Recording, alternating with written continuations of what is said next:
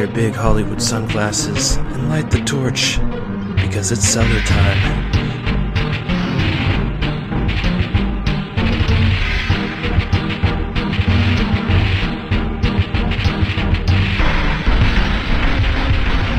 Welcome to the Crack Cellar.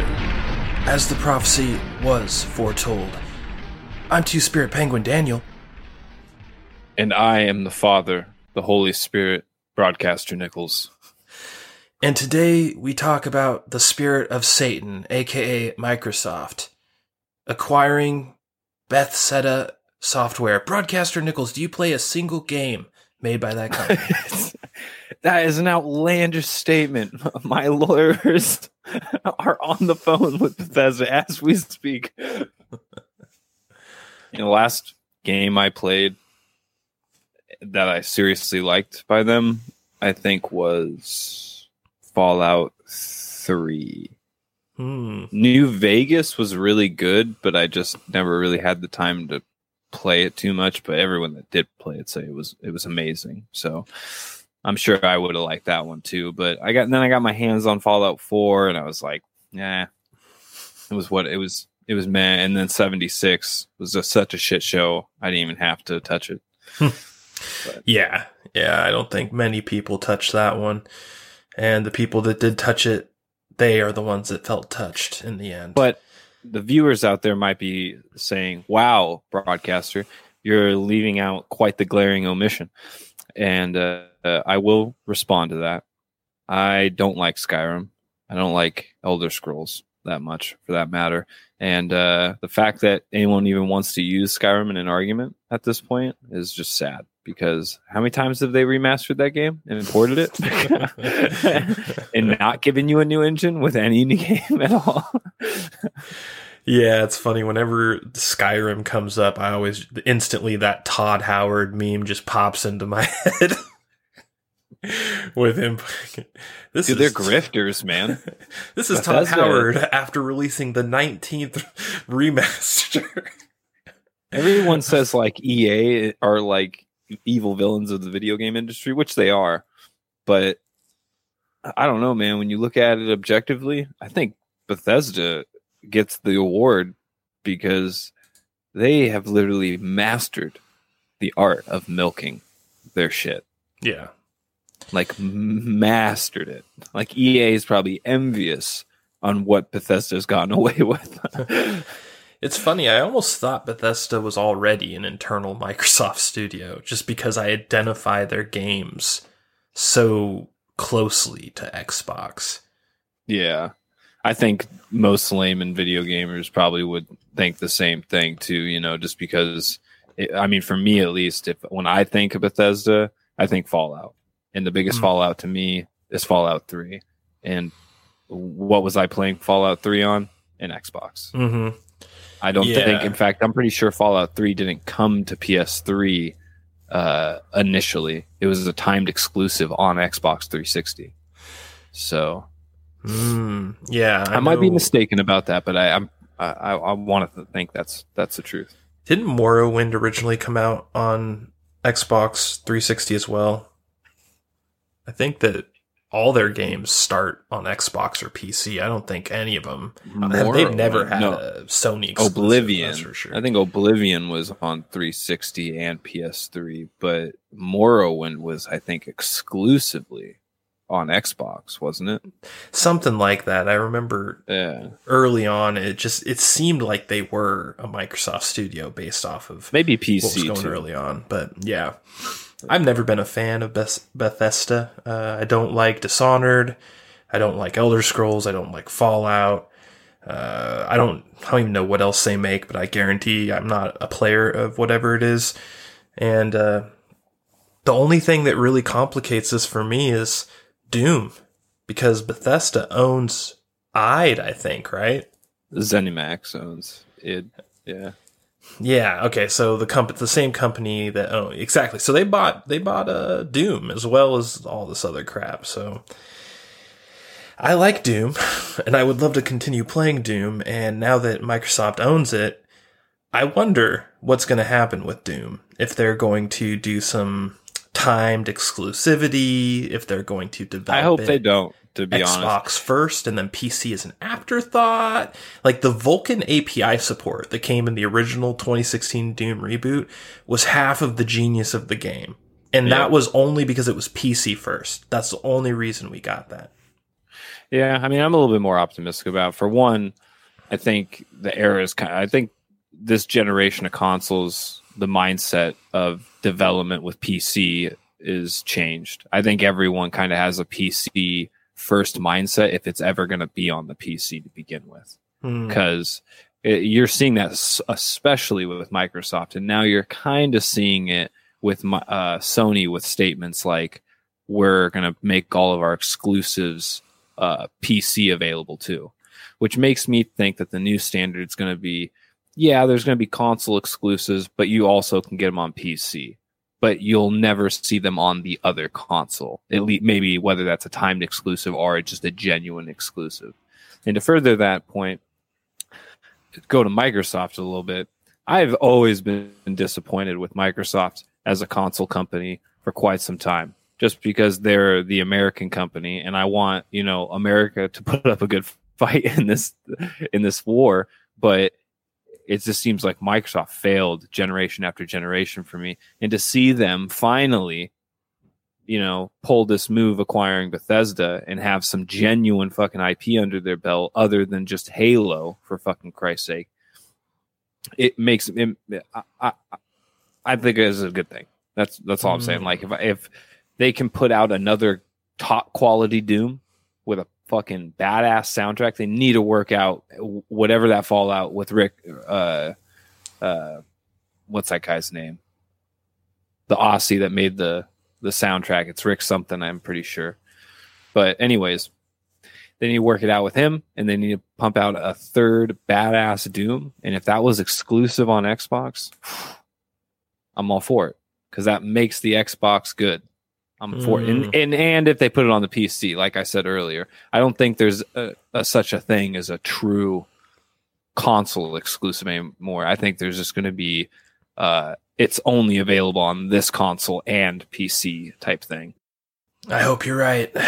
But uh the thing I see right now is the opposite with these consoles because they are now budget computers. So it's no longer like a Super Nintendo versus a Pentium 1 166 megahertz computer with 16 megabytes of RAM and a 56k modem. That's not what we're dealing with anymore.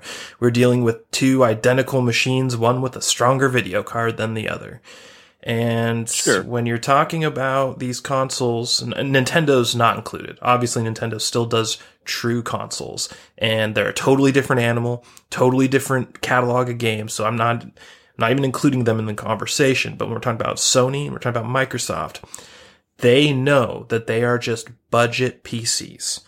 And if you are just a budget PC and the entire world is on fire right now about the GTX 3080 and everyone and their fucking uncle is building a gaming computer, you have to be thinking about number one. How am I how am I going to get people to buy my budget PC when they already have a better PC? How do you do that? Quite simple. Exclusives, true exclusives. And I think both of these guys, Microsoft and Sony, are both starting to realize that. And while I think the Xbox One and the PS4 era was very friendly to PC in terms of them sending their games our way, I think the pendulum's shifting right back the other direction. I think they're realizing it was a mistake and that it's giving up market share and we'll see what happens, but I think we're going to have more true exclusives next gen than we did this gen. I don't know, man. I mean, that's completely counter to what Microsoft is openly doing. And Sony, I mean, made the statement. I mean, it's an official statement. They're putting, they're porting almost all their huge exclusives from the PS4 era over to PC as we speak. They're the Those are old games, it. though. We're talking new. but new. but but in the statement they said this is they in their i don't know if it's a translation thing but in that statement they pretty much alluded to the idea that this is a change of mindset for sony going forward that exclusives are going to be shared on pc more often now I So- think they're going to be shared when they're old. I don't know. We might. I think we're already going to get uh, the Demon Souls remaster. You think the Demon Souls remaster is coming out on PC, uh, like immediately? Uh maybe not. I don't know about immediately. Again, these are come. This is where the exclusive thing stays alive. I think there's going to be like timed releases still, and just keep away from the competitor console.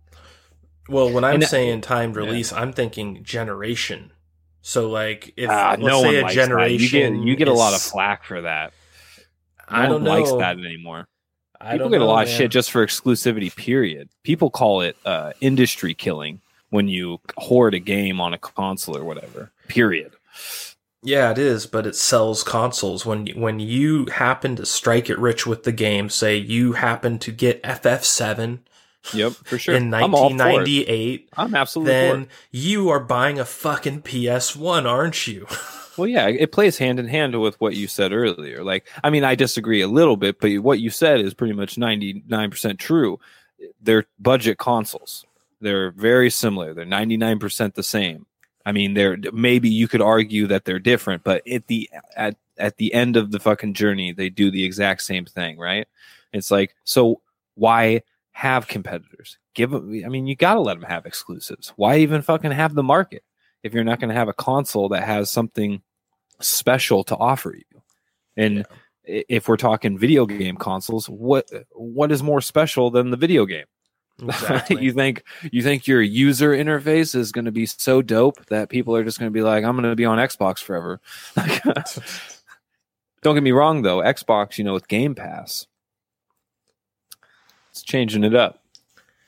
Yeah, Microsoft's definitely on the the upswing, and I feel like Sony is teetering on a downswing, but not quite there Yeah. yet. But it feels like it's on the verge, like when you can smell rain in the air before a storm. Yeah, I look at this upcoming generation with Microsoft and Sony as Sony being this titan that already knows he's about to win the fight, but he knows like as like this old man, like this is the last fight he's going to win with this tiny kid. You know, one day he's going to be an adult. He's just going to whoop his ass. you know? I feel like that's what's that's what's coming up here. I used to think that was Nintendo, but Nintendo is just like Master Roshi, like fucking on the island over there, just doing his own thing. well, uh, I think overall, not really too concerned about the move. Don't really think it's that big of a deal because in my head they were already a Microsoft studio to begin with, so it's just kind of like Yeah, it doesn't really funny. change much in my head. It's kind of weird. Does change a lot for Microsoft though. There's a lot of exclusivity went with that deal. Yeah. Yeah, it it seems like it's a a chess move for sure that they're, you know, they're getting their bishop positioned to take out the queen. But uh we will see. Got them servers. You got the IPs.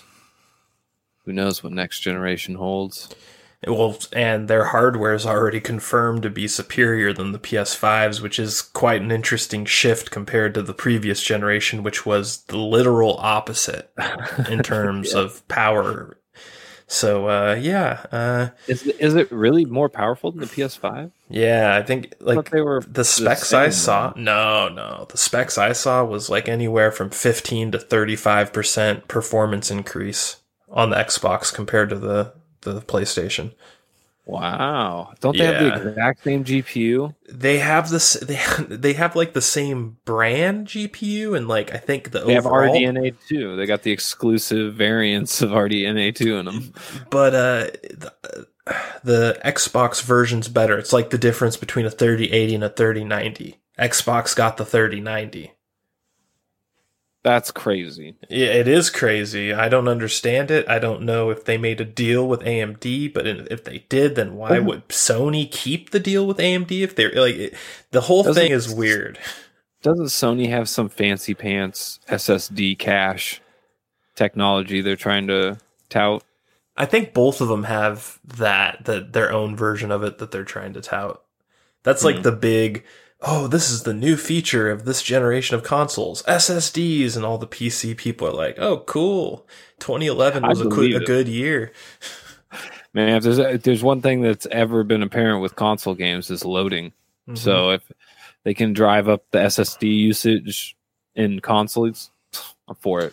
yeah, yeah, this no new, more HDDs. yeah, this new generation of consoles to console only people that don't play PCs, they're gonna feel like a magical leap forward compared to the last gen, and it's kind of comical if you're a PC Yeah. person looking at it, just like you have no. I've fucking- never, I've never had an SSD in a console. Can you even put an SSD currently in a PS4? You Is can, yeah, yeah, you can. Okay.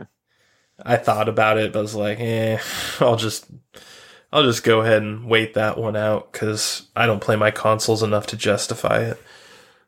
Yeah. Well, broadcaster Nichols, on that note, are you ready to get to a exclusive of Sony in our preview of FF16? Oh yeah. Oh yeah.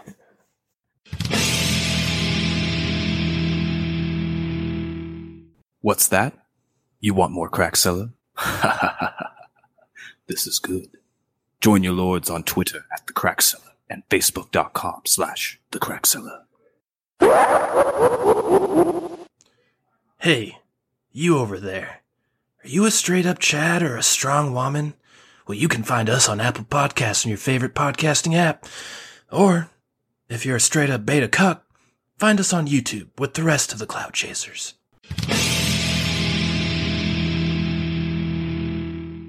And we're back with our preview of Final Fantasy XVI.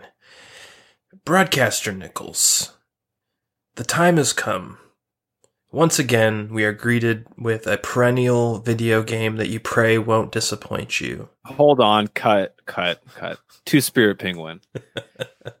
A regular traditional Final Fantasy intro would be our mother Crystal has called out to us once again. All right. So, so from the beginning, you will worship her. I was kidding. Yeah, and that's the first thing that stands out when you watch the trailers the return of the crystals. We're back to square one with Final Fantasy. We're we're in a I wonder medieval where they setting. got that idea from. We're in a medieval setting for the first time since the PS2, which is batshit crazy to me that we haven't had a mainline Final Fantasy in a medieval setting since the PS2. How? That's not true. I mean, Final Fantasy 14 is is that? Or are you just talking about number like traditional? Final First of all, first of all, Final Fantasy 14 is not medieval. it's not the- medieval, but it's like you know oh, fantasy, dude, they- traditional type fantasy esque type. You know, There's lots of technology in Final Fantasy 14, but also it's sure. an MMORPG, so I wasn't Yeah. counting that. but you wouldn't compare it to like Final Fantasy 10. You know, completely different aesthetic. You know, like I always think about like the traditional Final Fantasies is like these weird pocket like stories. Well, at least anything post six, like seven and above. Yeah. Yeah, it's it's interesting. We're we're back kind of where we began with Final Fantasy. They've gotten rid of the the futuristic, bright techno RPG vibes that we've been getting for so long and we're just we're back to like Game of Thrones style like old school kings and castles and Yeah. I love it. I'm glad. I was I didn't even realize it till I watched the trailer, but I was like, you know what? I am sick of little bubble futuristic cities and blitzball and fucking uh lightning Don't you bring up. Blitzball. We got it one time, all right? And it was awesome. How dare you spit upon its name? But uh one thing you might have noticed in this trailer, if you are an FF14 player, as you just mentioned, yeah. is that the summons are reused assets from FF14. Ifrit, Phoenix, Shiva, all three of those are straight out of FF14 with almost no alterations.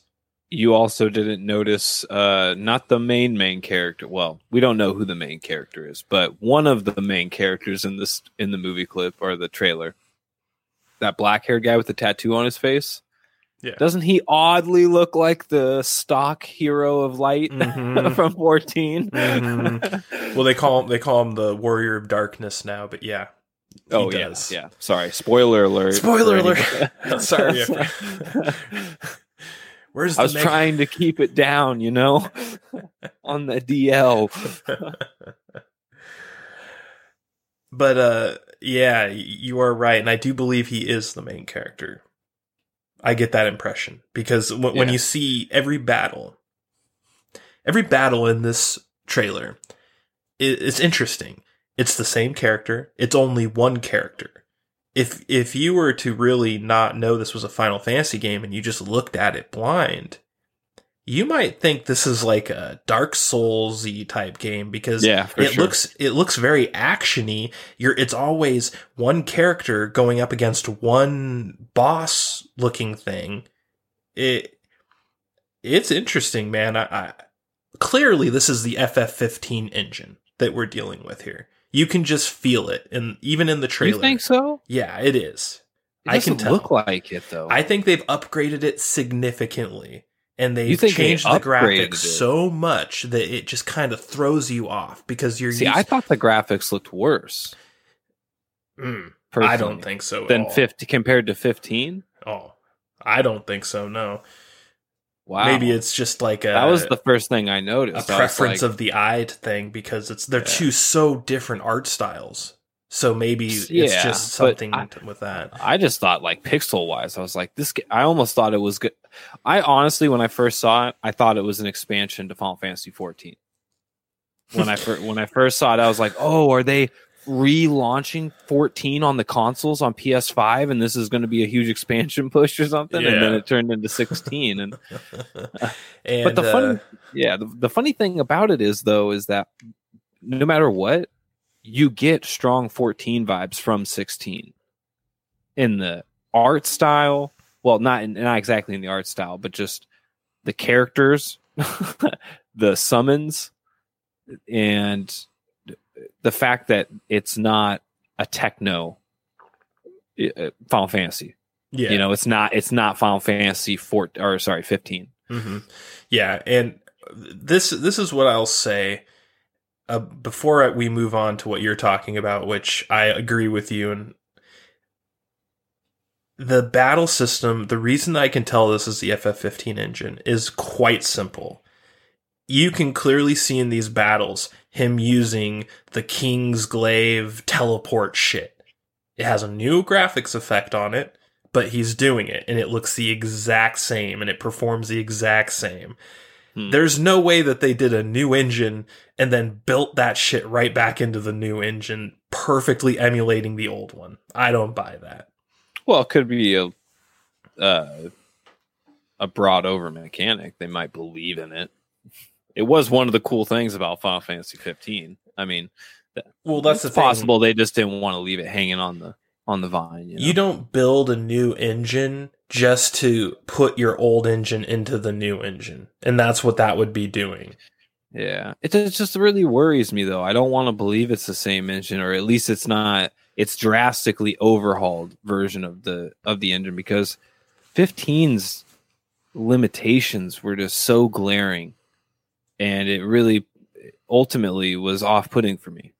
Yeah. You know, Well, they, they might have figured out how to make it work because I didn't. I thought that the battle system was okay, but it just kind of wasn't executed well in FF15. So far, what I'm seeing in FF16 is interesting because, first of all, it looks like all the bo- all the things that we're seeing are boss fights. I don't know if that was intentional and they're just leaving out the trash fights, or if perhaps there are only boss fights in this game and that the other trash encounters are done differently, maybe with a different type of system. And that, like, what Hmm. we are seeing is like an exclusive boss fight mode. Also, that would there were no party members. Like I said, it's just one guy, the main character in all of these fights. And we saw like Right. five different boss fights in this trailer, and every single one did not include a party member. Well, we saw what we would l- normally perceive as boss fights in Final Fantasy. Again, Right. going back to your Dark Souls idea, like any fight in a Dark Souls lens towards Final Fantasy would make fights all look like boss fights. True, true. know, So It's intriguing though. Eh, Perhaps this no party member thing is one of the ways they get the FF15 battle system to work better because I always thought that the party members were hokey in FF15.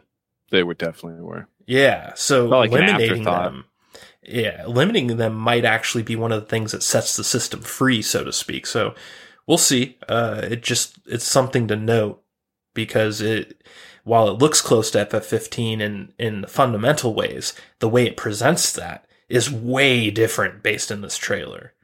Yeah. I don't know. I, I, I immediately got like post or sorry, pre Final Fantasy 13 vibes from this game. That's what I got. Like as soon as I saw the graphics and I saw the storyline and I saw that it was actually a numbered Final Fantasy that was going to be on the consoles, I immediately was like, "Whoa!" My the, the butterflies in my stomach started going off, and I was like, "This feels like a Final Fantasy that I'd be Mhm. to- I'd be told about before I ever knew about FF13." Yeah, you know, before I thought the the fate of this the franchise was doomed.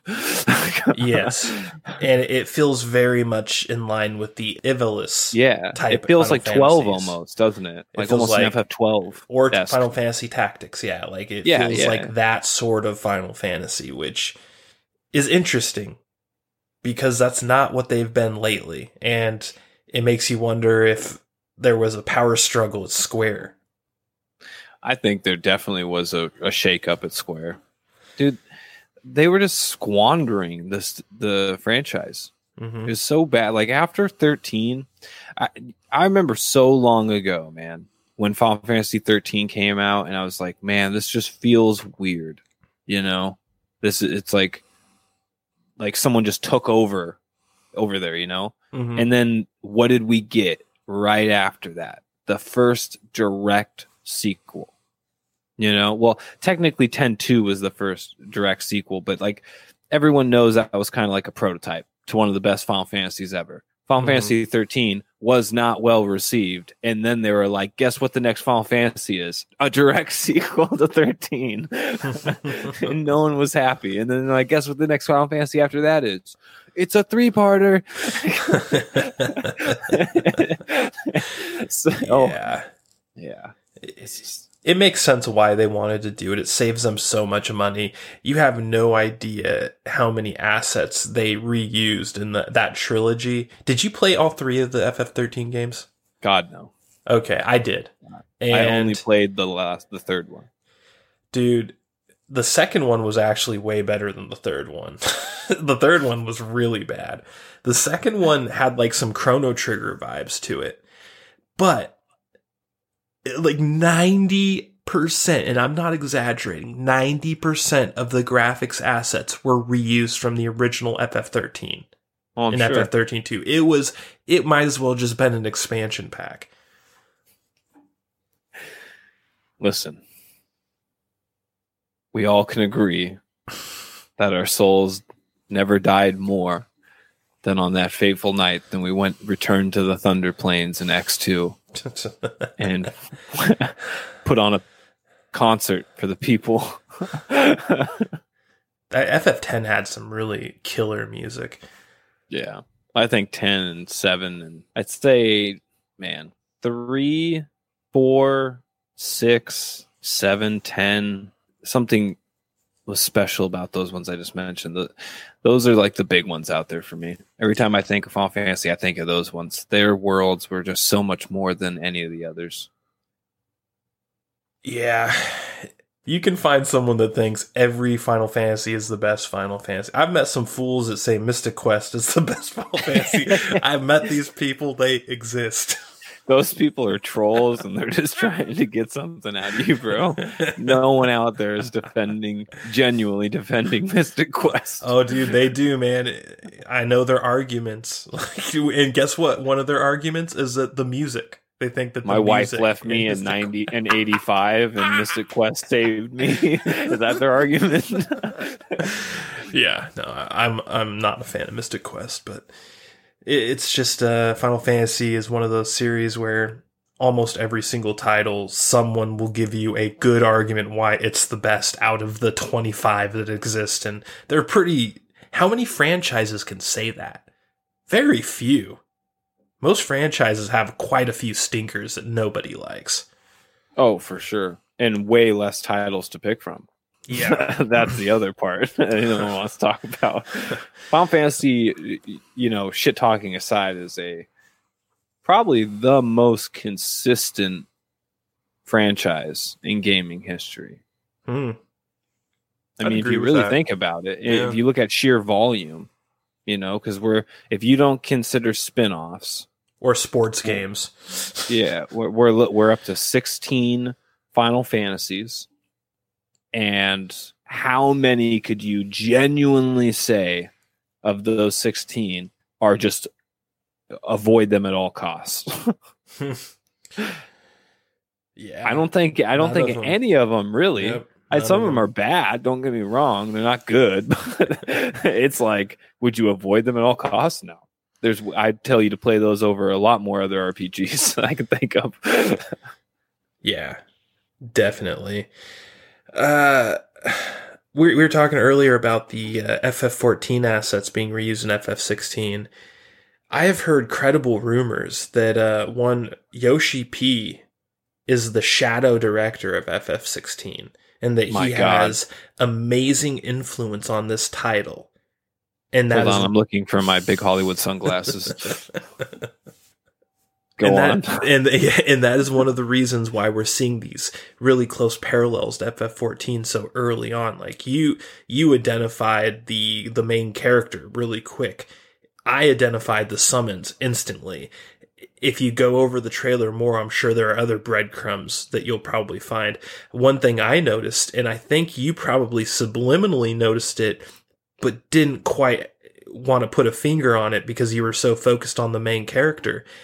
I think the art style, period, is straight up Yep. FF14. Yep. They show sure. all these characters, they show close ups on their faces, them moving their lips, dialogue, all that stuff. I've, dude, I have played thousands of hours of Final Fantasy XIV. I have seen every cutscene in that goddamn game. So many cutscenes in FF14. I was instantly reminded of the art style when watching this trailer, watching these people talk in this trailer. It looks the exact fucking same as watching an FF14 trailer with maybe slightly upgraded graphics, but not much. Yeah.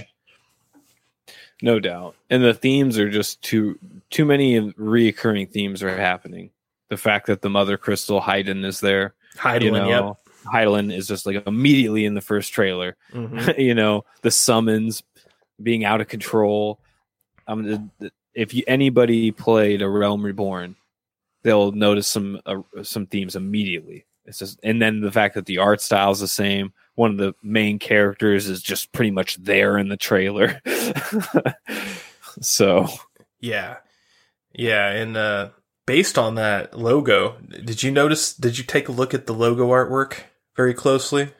no, not really. It's it's literally Ifrit and Phoenix fighting each other. So Ifrit and Phoenix. yeah. Oh wow. So my guess is that this entire storyline is going to revolve around like a celestial godlike feud between Ifrit and Phoenix, two fire summons, which I find really interesting. I like the fact that they're the same element. It makes me think, oh, these dudes are like, yo, dog, Phoenix over there said that he's the strongest fire summon. And Ifrit's like, bro, I started fire summoning, bruh. Okay, I am the OG. And it's like a fucking, you know, it's like 8 Mile with Eminem stepping up. What do you think about that? I mean, that's a story that Final Fantasy Universe deserves, but probably won't get.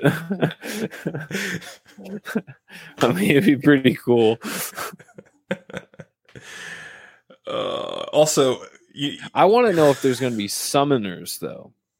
Are they going to go through this like primal route where it's like Mm. these just immo- unmovable entities that come from the power of the crystals?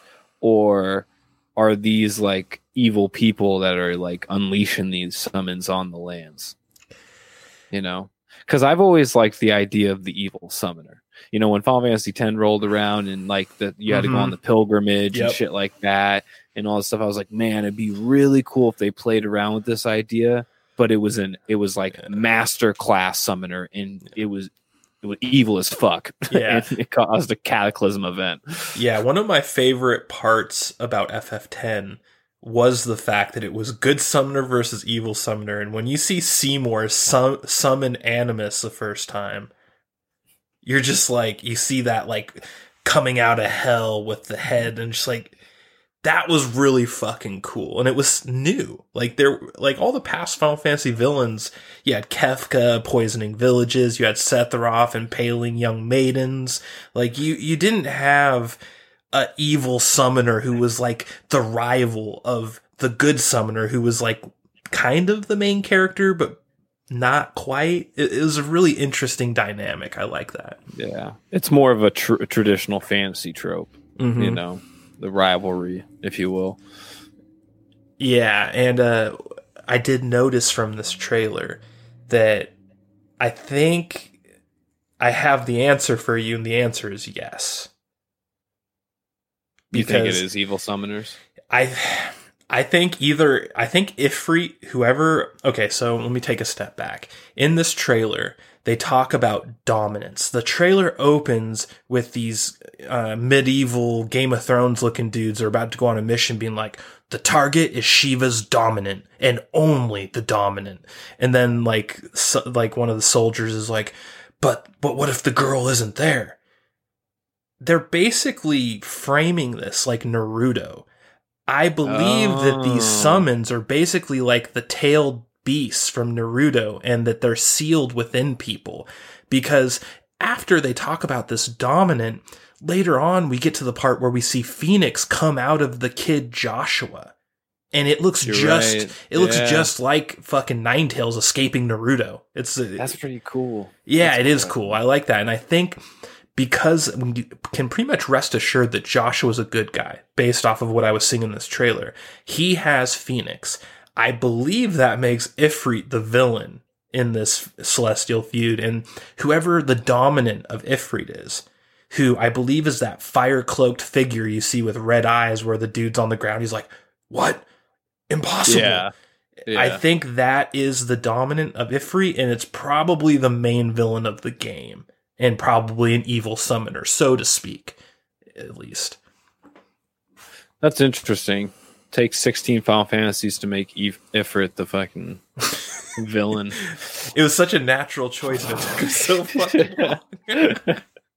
but uh, I know you're happy about the the return of the dragoon, just featured real early in that trailer. Just You're like, damn right. just to make sure you people don't forget, this is game's about dragoons and only dragoons. Number one in the hood, G. He was the original hero, all right? People tend to want to forget about Dragoons, all right? Maybe they've played Titan Extreme too many times. Wait, is that a mount that dropped? Every dragoon rolls 99. I think I'm retiring, guys. I'm not going to play anymore. You literally won the mount before your body was resurrected from the ground. It's tradition. But uh, This is the way. uh, but speaking of Joshua, why the fuck was he being voice acted by a 45 year old cigarette cigarette smoking ex military quadroon? Like, what the fuck was that, dude? I do not that? know. It was very jarring. He wasn't the only voice actor that was jarring though. The king's voice, I don't know if you go back in the trailer, the the voice for the king that was sitting in the like the castle, he didn't have a voice matching him either. he was like super young sounding. Oh, like the, the guy who was whiny. He's like, "Didn't you swear your sword to me?" Or Yeah. that that- yeah. yeah, yeah, I did notice that. It was, I think, really what this trailer is really assured is that I'm going to be switching it to Japanese audio. I'm not impressed with the voice acting so far in the dub. I think Americans just gave up on seriously dubbing Japanese voices. I think it's just it's over. Yeah. No one respects the trade anymore. So supposedly this is a PS5 exclusive. Do you believe that? Uh yeah. So you think it's not coming out on PS4? You don't think it's coming out on PC? I definitely don't think it's coming out on PS4. because I don't Hmm. think it's a launch title. If it was a launch title, I'd say Hmm. sure it's coming out on PS4. But I don't think it's a launch title because that was the only game uh, that was in the it, um, during the Sony reveal that they said was running on PC. Right. It's the and, only one. and it's not a launch title. yeah. But there was an interview with someone big on the dev team. I forget which developer it was, but someone was interviewed by, I think, Famitsu. And they said that the game is coming out much sooner than people think it is. Really? I don't know if that's trolling or what, but I just kind of get the feeling that this is going to be not a launch game, but it's going to be like one of those soft launch games, like that comes out three months after launch or like five months after launch. I don't think it's going to be far off. I really don't. I think, I think we're going to have FF16 before summer 2021. That's my guess. Man. That'd be really cool if they can connect it to Final Fantasy 14 then. Maybe in a way it could be like the end of Final Fantasy 14's story. Oh, that would be so cool. I, dude, I Yeah. would be so all about that. Like and maybe Yoshi P being Yeah. involved the way he is, maybe that's the the breadcrumb. Maybe it following. takes maybe it's like a reboot 10,000 years after the story of 14. Mm-hmm. You know, like it gives you like a definitive ending of what happens in the 14 storyline. it, it would really make a lot of sense why the art style is so similar. That's for sure. Yeah. That'd be cool. It would be, but because it'd be so cool, it probably won't happen. But we'll keep our fingers crossed here in the crack cellar. You can pay me now for my ideas. Hit me up. I got Twitter. I got Facebook. Yeah, but over overall, I just was really happy about like the gloominess of this trailer. Every scene was dark. It, it- almost all of it took place at night. I- It was very true. foggy. It was gloomy and moody. You know what I'm saying? Like when you've been playing games like FF, Reminded me of a compelling game like Legend of Dragoon that we both love so much. I knew you were gonna do that. Moving on to Legend of the Dragoon 2. to, to our review Legend of Dragoon for PS1. uh, uh, well, before we uh, wrap this preview up, there is one thing I want to point out that I'm not sure if you noticed or not, but I think it has really strong implications for the story structure of this game. The main character, or the person I believe is the main character, and I think the person you believe is the main character, the guy that looks like the Warrior of Darkness from FF14. At the end of this trailer, it does like a close up zoom on his face as as the young, you know, 22 year old rookie soldier. Then it does like a, a fade cut into an older, grizzled version of himself that looks, I don't know, like 10, 15 years older. yep. I think we have a time skip on our hands. I think that half half of this game is going to be in one time period, something big is going to go down, and we are going to be time skipping at least a decade. What do you think? Yep, exactly. Warrior of Darkness seals all the sum all the summons into hosts and then reboots the universe. so You were- remembering it. You were Ifrit all along. The end. We're all Ifrit. Lock hands. oh shit. At the Uh, barrel of a gun. But on that note, broadcaster Nichols, do you give Final Fantasy 16 a thumbs up, a thumbs down, or the dreaded side thumb? I'll give it the righteous upper thumb.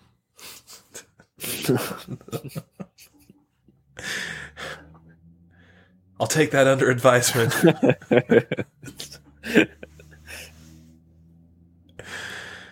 Indeed.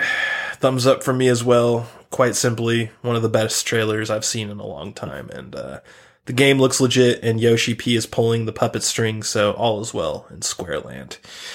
Broadcaster Nichols, are you ready to move on to our review of Rick and Morty Season 4? Where am I?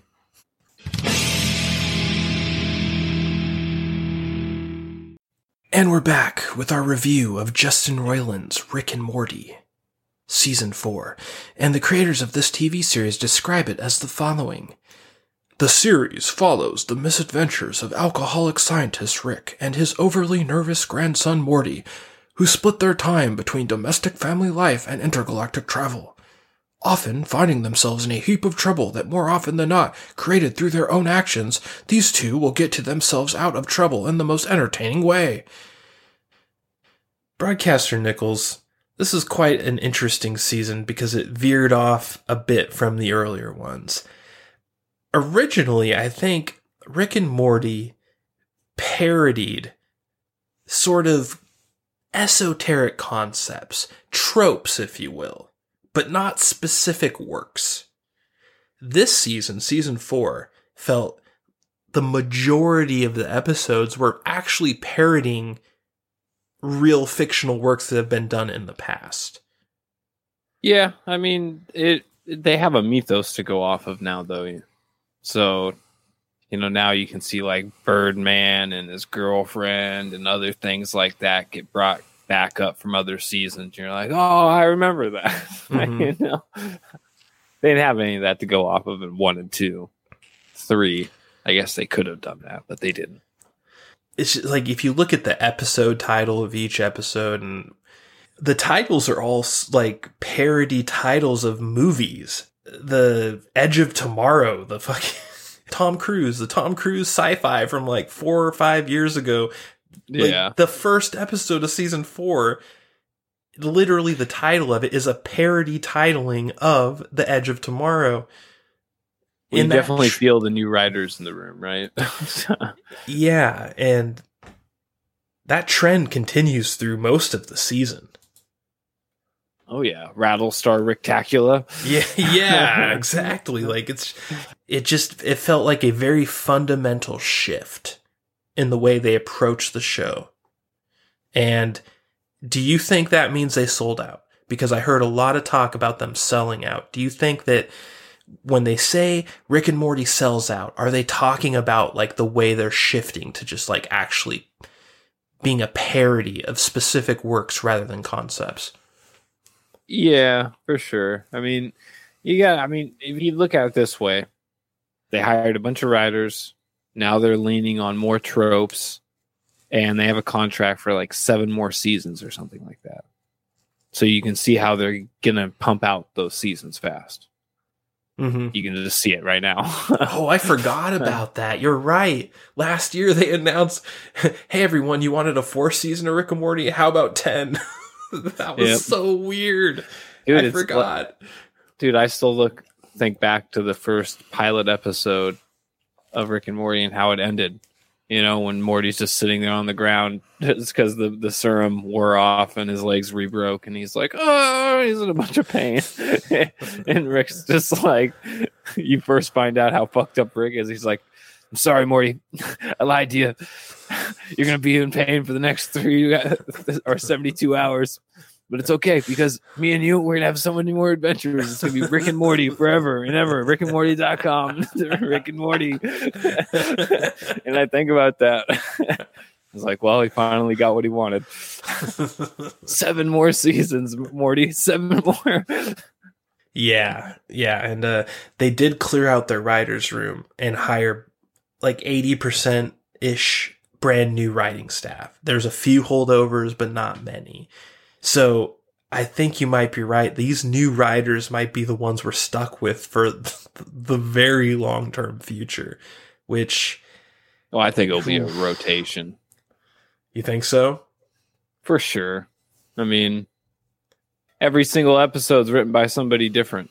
I mean, looks like uh, I think Jeff Loveness is like a, a Loveness. I don't. I forget his last name, but he seems to be a reoccurring guy. He did like four episodes or, mm-hmm. or something like that. But I don't know. Mm-hmm. I could hmm. easily see them getting rotated out. Well, perhaps and, because uh, season four's ratings fell off a cliff after the premiere. They started really high with the first episode of season four, and they dropped by like 60% and then stayed that low all the rest of the way through, which is a huge dip for the show. before Yeah. this, the show was continuously going up in viewership all the way up to the season four premiere, and then it just psh. Yeah, it kind of lost its its like special sauce that you got from the first couple seasons. yeah, yeah. It, it's definitely just. Uh, it's it feels like it went Hollywood, and all the celebrity cameos really cement that impression. Every episode just about has notable celebrity cameos. And one of them has like five. You're just like, what is happening in this fucking episode? There's five random celebrities. Well, it's that's the thing about it's, it, Rick and Morty is the next Simpsons. You know, it's like how Future Futurama went down. You know, Mm-hmm. You're gonna have uh, what's his name, Willie Nelson voicing a character. Eventually, that's just where Rick and Morty is gonna be at some point. Yeah. Yeah. And, uh, Probably gonna see Justin Bieber in an episode. Is he even relevant anymore? I don't know. I don't- last time I heard anything about him, he was just driving a Lamborghini in Florida at like 200 miles per hour and he went to jail or something. That was last, that's the last thing I heard about him. Good for Justin. Yeah. Sounds like a God fearing American. overall thoughts on season four without going into like too specific of spoilers because we talked about the the ratings falling off. So based on that, you can tell most people weren't super impressed with season four. Do you think maybe they embraced the memes a little too hard in this season? Like they read their own press, and because you know, Rick and Morty is a very memey comedy cartoon show, and it's all about the memes and on it. The the fan base of Rick and Morty is all about the memes. That's what I'm really trying to say. And I feel like the writers and the creative staff on Rick and Morty fell in the trap of like going into the same places their fan base goes and like, oh, this is this will be good because this is what this Reddit forum said. Yeah, for sure. And that's that's definitely how Rick and Morty fans think. Mm-hmm. Let's go to Reddit and see how people think and Mm. react. On top of that, the writers are fans. You know, at this point, like this giant influx of writers, you can't um, not imagine that these people are fans of the series, and you know they're going to be biased in that regard. Yeah. They're gonna they're gonna favor certain characters. They're gonna want to like do certain stories that they've always thought should have happened. You know, it automatically skews the nature of the original narrative. You know. Yeah, and uh, one of the new writers is a really big fan of Summer. And I'm not sure Yeah. exactly what kind of fan he is of Summer, but he's definitely a fan of some type. Yeah, it's I got some really weird vibes from that character the whole fucking season. Yeah, so, Summer. Such a character change. So weird. She is involved in some of the most depraved scenes in this entire season. She says some of the most depraved shit in this entire season. And there's, like you said, there's some really weird vibes going on with Summer in certain aspects. And uh, I don't want to go full Game of Thrones Cersei Lannister here, but uh, this might be a Cersei situation, if you know what I mean. I'm definitely thinking there's going to be a future where there's going to be some Summer and Morty babies. Season five, take as long as you want. We're good.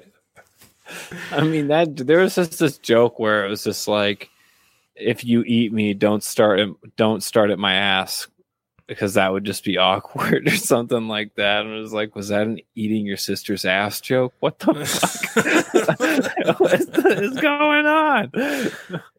Yeah, there there are a few lines that you just. There was one oh my god! When I heard it, I just was like, "Was that just allowed to exist in America?" like that made it past just like Uncle Sam sitting up in the clouds smiting the the bad shit. Uncle Uncle Sam missed that one, and this was allowed past Wow. the censors. Daniel, I know you're getting a little long in the tooth. You know, you're a little old now at the year 35. But if you grace Pornhub, there is a genre that's been growing very, very fast, and it's not good. And it's uh, incest. Well, That's very true. There's true. a lot of people out there that want to fuck their step step sibling, apparently. That's very true. And Morty and Summer are definitely full blooded siblings. So nah, dude, they're both androids. They're, they're they're clone androids of other androids that were also clones. Yes, I forgot about that. At That this makes point, it can they even be related? I mean, they're stupid not to make babies at this point, right? Here at the Crack Cellar, we just gave you a glimpse into the mind of these fucked up writers. That's not even what I'm talking about. There's something way worse than the incest. But again, I'm going to save it for the spoiler section and just kind of say that this season is much more hit and miss than past seasons. P- uh, seasons one through three are much more solid all around. Season four has a few standout episodes, but there are also some stinkers. And you're not used to having stinkers in Rick and Morty. yeah, as- I'd say almost a third of the season sucked, like completely.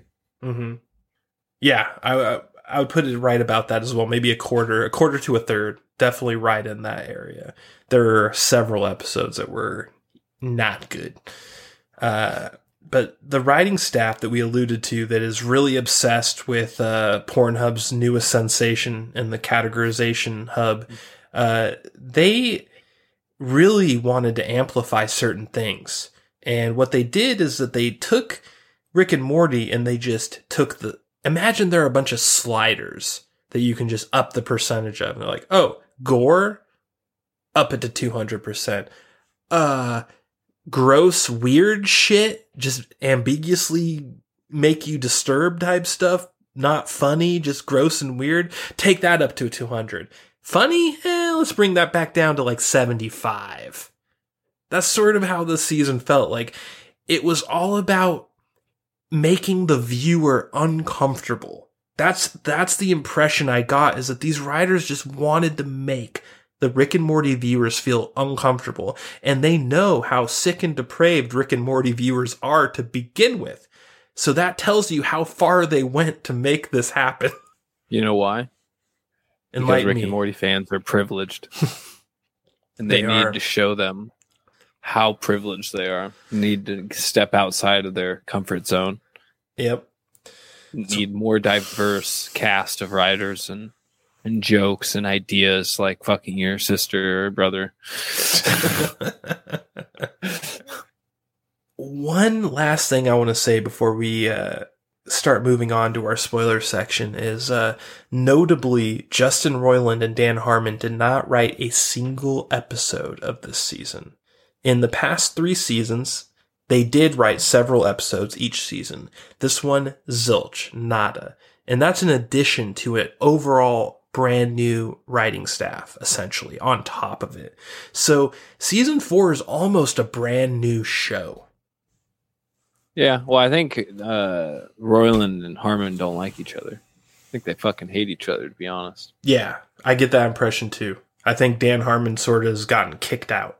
And I don't really think he's very much involved in the show beyond contractual obligations in the voice acting department. What do you think? I mean, I don't know. Probably it's more than that, just because they'd write off Birdman a long time ago. Maybe they just did. Dun dun dun. Uh, I mean, Birdman was already written off. They like actually brought him back. I know. yeah, yeah. It's uh, you can't really write anyone off in a show like this because it doesn't really follow. Yeah. there's an there's an entire episode about the fact that the show does not follow a continuity, which is one of the better episodes of the season. But overall, broadcaster Nichols, would you recommend season four of Rick and Morty to someone that maybe is on the fence? Run. Don't open this box. It's not worth it. Once you have the ability to all right, never mind. I should I should step back. Once you give Rick and Morty fans the ability to talk to you, talk to you about Rick and Morty, it's game over. That's end game. You've lost. All right. So don't give them that ability. when a Rick and Morty fan comes up and they fervently say, "Dude, love a dub a dub dub," or "Pickle Rick," and you say, "What?" And they say, "You've never seen Rick and Morty?" And you say, "No." no. Be proud. Yeah, uh, I'm sure that Reddit loves this season of Rick and Morty, but as an original fan of Rick and Morty, who is not just a meme kid that just appreciated it in the way that any red blooded American appreciates a hard R cartoon meant for adults. I really, really love the first two seasons of Rick and Morty. I like the third season a lot. The fourth season is not as good as any of the original three seasons. Anyone who tells you otherwise is just more than likely they are uh, of a certain variety of Redditor. And uh, I'm going to go ahead and tell you to ignore them. But at the same time, if you've been watching Rick and Morty, you have to watch season four. It's still good. It's still decent. You're going to watch it. But if I were like talking to someone who's never watched Rick and Morty before, I might give pause to recommending the show in general to them at this point. That's where my hesitation might come in. I'm not sure I want to get any newcomers involved in this shit show that we're about to review, but what say you, broadcaster Nichols? I gave it a thumbs down. there is no thumb. There is only Zuul. I got a fat thumb. Sup, ladies? On that note, broadcaster Nichols, are you ready to get to our spoiler section? Hold on. I'm playing Thumb War with myself.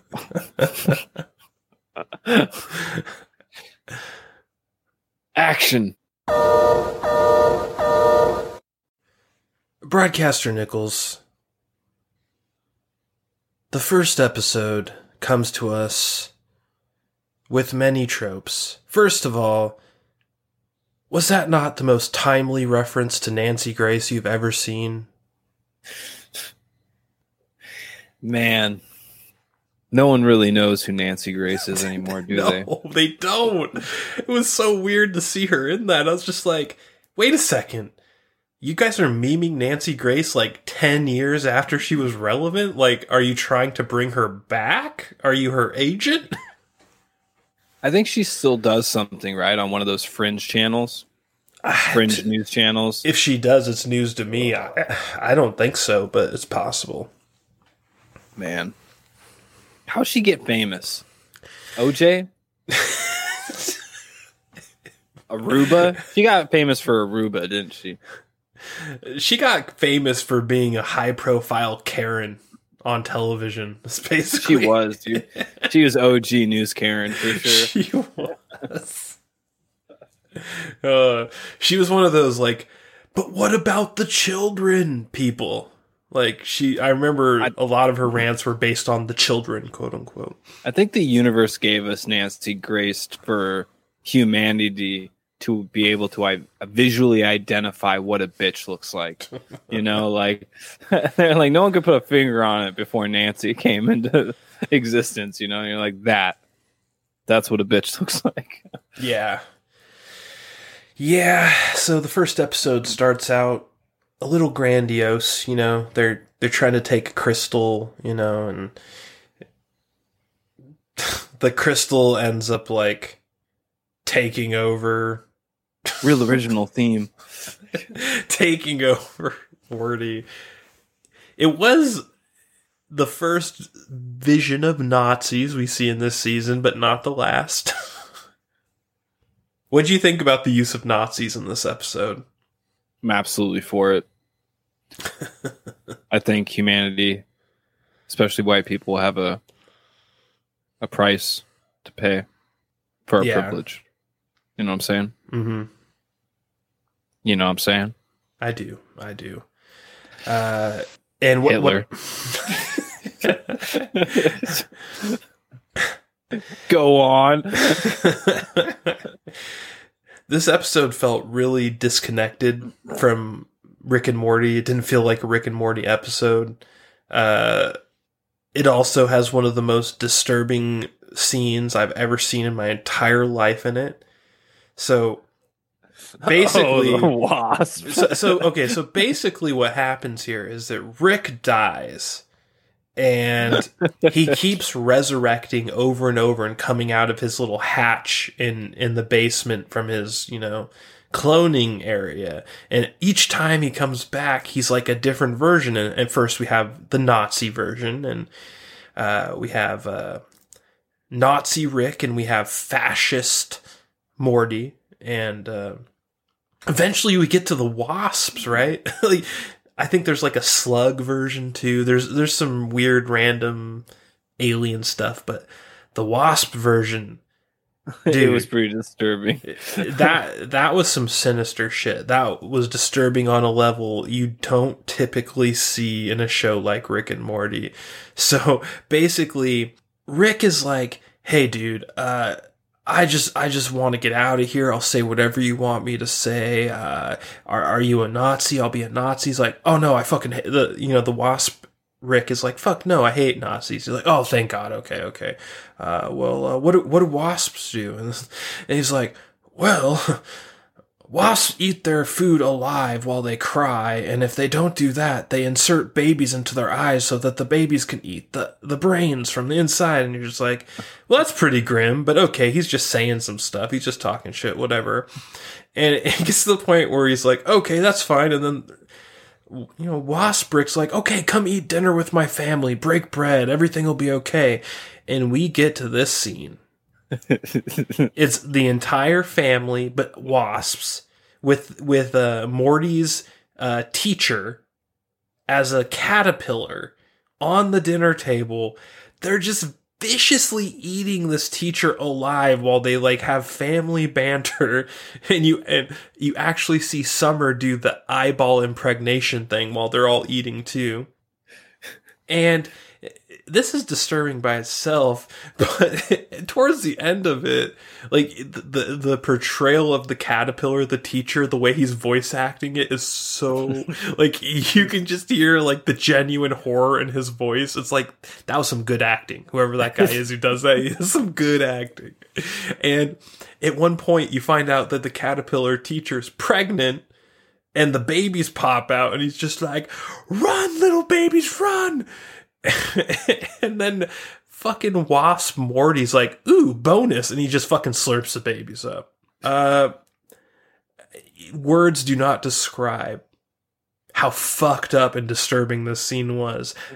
I've seen some shit in my life and this this is gonna this is gonna stick with me for a long time. It's definitely one of the better episodes. I liked it, especially when he like comes to the was it a teddy bear or whatever was. what was it? Was it stuffed animals or was it a lobster or something like that? I forget. He runs into one universe where it's like he, he can't quite figure out if it's a fascist or they're anti-fascist or fascist, and he's like, uh, he's like, yeah, fuck Hitler, and he's just like, we love Hitler here. He's like, ah, son of a bitch. just blows his brains out. I, I don't know. I thought that was pretty funny. Yeah. Yeah, that was pretty funny. Yeah, this this was definitely one of the funnier episodes. It didn't really feel like a Rick and Morty episode, but it it had a lot of laughs in it for sure, but it also had some really disturbing shit. And I'm going to say that the Wasp Rick dinner wasn't even the most disturbing thing in the episode, broadcaster Nichols. What do you what you what, say? what what do you say to that? Do you have any idea what I'm talking about right now? If you were to guess what I'm about to say is the most disturbing thing in the episode. um, I mean, it's been a while since I Yeah. watched that episode. What are we talking about? Okay. Broadcaster Nichols, at the end of this episode, Rick and Morty and Summer are in front of the garage and they're like babbling at each other. While Rick and Morty are basically fighting each other to like get a word in edgewise, Summer's also screaming to try and become a part of the group. Oh, And at the end of it, you hear her say something about a cum fest. And then they both look at her and they're like, "What the fuck did you just say, bitch?" and at first you just think that she's like like fantasizing about getting gang banged or something, which is, you know, kind of like, you know, it's kind of uh, R rated, but like whatever, it's Rick and Morty. But then Rick is like, "Hey, I record everything, cunt. I'm, we're gonna fucking listen to this shit," and he plays it back, and she starts talking about third graders blowing each other and having a cum fest. Kids, what the fuck?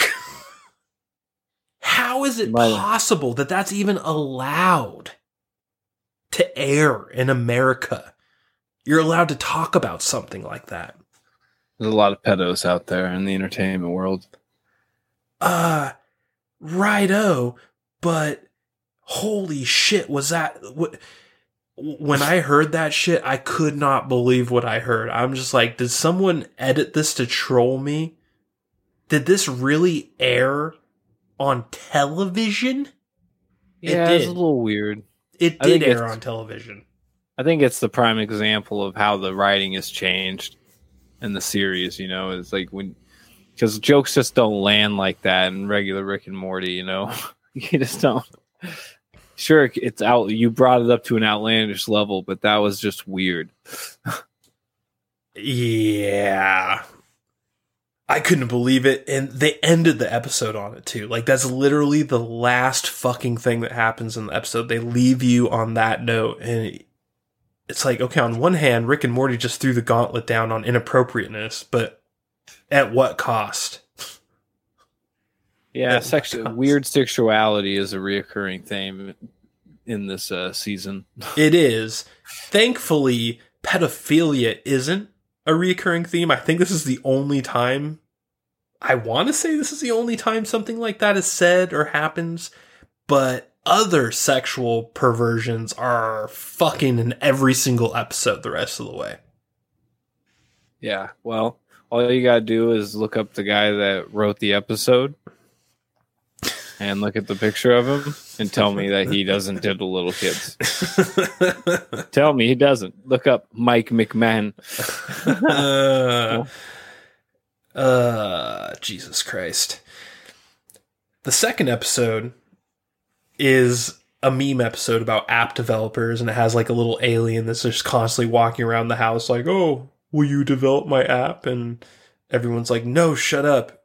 And of course, Jerry's like, "Oh, perhaps I will develop your app." This one was pretty funny. this episode was like personified the overall theme of season 4, which is every episode is like a like either a parody or a meme. There's no just straight up episode that is its well maybe there's one, but most of them they're just a parody or a meme and as someone that is in the IT sector, the whole app developer meme cracked me the fuck up. I enjoyed it, but I really didn't truly enjoy it till we got up to the Death Star and were greeted by Sam Neill playing Palpatine. That was fucking awesome, wasn't it? it was fucking amazing, dude. the, the the pepper he was putting on that voice acting performance, like he he was literally trying to be Palpatine in his vo- in his own voice. He was trying to do it. It was so good. What was his name? Oh God, what was his fucking name? Uh, it was like uh, I don't think he had a name actually. Tony was the Tony was the uh, um the private pooper, right? uh, oh yeah, yeah, yeah, private yeah. pooper. yeah, yeah. So the, the so okay, so this episode, the B story was with Rick and Rick has like a special toilet that he has on like a special planet that's only for him and he finds out some alien used it. And his B story the entire episode is him like going Liam Neeson taken style on this toilet trying to track down who fucking took a dump on his toilet.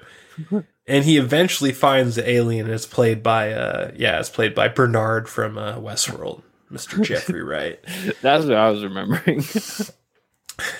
that was a pretty good uh, voice acting performance from him as well. Like he he didn't half ass it. He he didn't phone it in. That was pretty good shit. it was such a weird encounter. He's like, "Hey, man, I just really like the view up here. It's, a nice toilet. Yeah, I know it's a nice toilet. yeah. Yeah, and then Rick like throughout the episode like once he finds out who the alien is, he like does all these really extreme things to get him to not do it, but the guy just keeps doing it to the point where he ends up murdering him. And this this is where the show starts to show a really weird thing that's new to the show that perpetuates through season 4. Introspective Rick. Well, it, it started at the end of season three when he tried to kill himself or whatever. Yeah, well, yeah, yeah, kind of. I think that was like a soft introduction to it, but it goes hard in this season. Like the so after he kills the alien who took a shit on it, he goes to the funeral of the guy and, and goes up to the dad and just gives him like eight billion dollars and like it's just like here's this and this, here's some like free replicator technology and uh, a thousand girls blowing you a day for free. Like he, he just gives him e- everything in the world he could possibly think of because he feels bad. And then he goes back and he ends up sitting on his toilet, and you find out that he programmed a bunch of hollow ricks to make fun of him for sitting on his toilet and not sharing it with the alien with like sad music. And that's the end of the episode. It ends like that. It was so weird. Yeah. Again, I think it's these writers. They're trying to be big brain. hmm Yeah, I, I think so. Uh, overall, the A plot though was just like a parody of Tinder culture. Again, like we're just talking. Most of these episodes are just parodies on something specific. The app that he develops is like Tinder, but exaggerated to the point where you meet your soulmate, you kiss them once, and then the app rings again and says, "Oh nope, you have a new soulmate. Time to move on." And it, I don't know. I like the B story way more. I didn't Mark really think the A story was that great. Mark my words. You know what season four gave me the feeling of? Hmm. That season five is going to introduce a diverse character, and that diverse character is going to get a spinoff. Oh boy. That's the feeling you get from season four. Well, I hope you are wrong about that. But uh, one last thought on episode two. Uh, my favorite part of the entire episode is when it the, it's just Sam Neill as the alien Palpatine and his wife, the Queen. And like the Queen is like making fun of him for like the the Emperor Palpatine tubes that he has connected to him. and and Sam Neill is just like these tubes are cool and I want a divorce. like that fucking line cracked me the fuck up. That was great. legendary. oh my god. But uh that brings us into third episode, which is an Ocean's 11 parody. And Wow. I think they kind of jumped the shark with this one. I don't know about you, but this was when I watched this episode, this is when my brain was sort of like going, "Uh-oh, red alert." trying to remember what was episode three. Episode three. This is it's just a it's a heist movie parody. Like Rick and Morty split up and Morty thinks that he can out heist Rick and Rick use as usual uses an opportunity Oh, to yeah. show how much superior he is to Morty. the heistotron. yeah, exactly. Heistotron. there are a few laughs in this episode, but overall I thought this was one of the weaker episodes of the season. It felt very Yeah. tropey and very kind of not Rick and Morty. One caveat to that though is I fucking loved Elon Musk's cameo in this episode. It was brief but awesome. Elon Tusk. Yeah, what I love the most about it was Rick's line where he's where first of all Elon Tusk is like, "What happened to your Elon Musk?" And then Rick's like, "Oh fuck, that guy's weird. I can't trust him." I love that part. I was just like, "True." You're going to Elon Tusk for the real shit.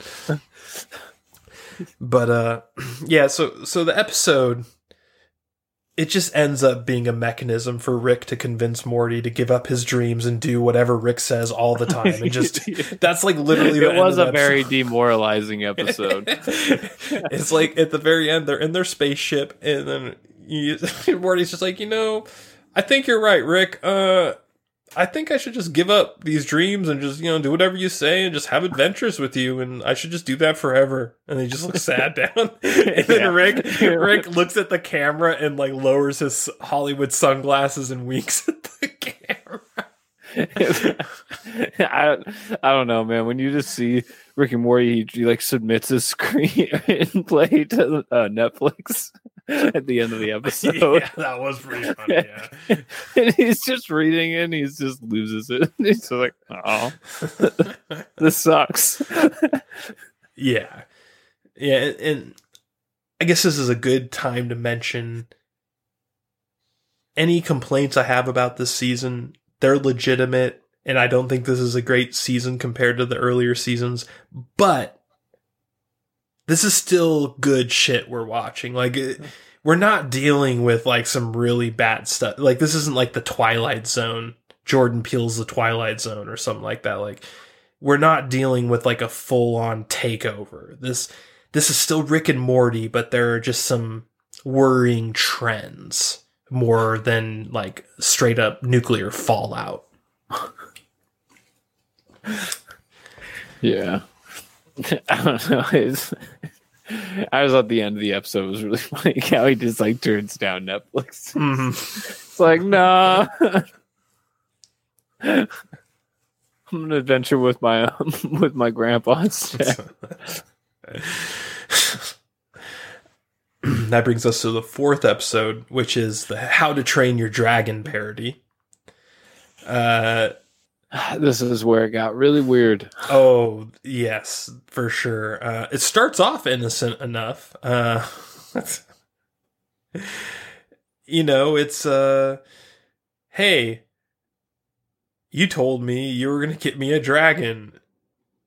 And then Rick begrudgingly gets him a dragon, but the dragon hates him. It doesn't want to hang out with Morty. But then after he's done hanging out with Morty, he ends up hanging out with Rick, and he fucking falls in love with Rick. and like while like Morty's like texting the dragon, like, "Hey, co- bro, come on, man, let's, let's fly!" like he's literally getting plastered with Rick, like in the skies, just like drinking and having fun. And he's like, "How do you deal with Morty?" And Rick's like, uh, "I just usually ignore him." the interactions, the early interactions with Rick and the dragon are my favorite part of this episode.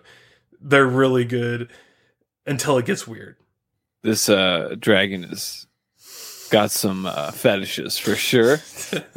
A couple kinks.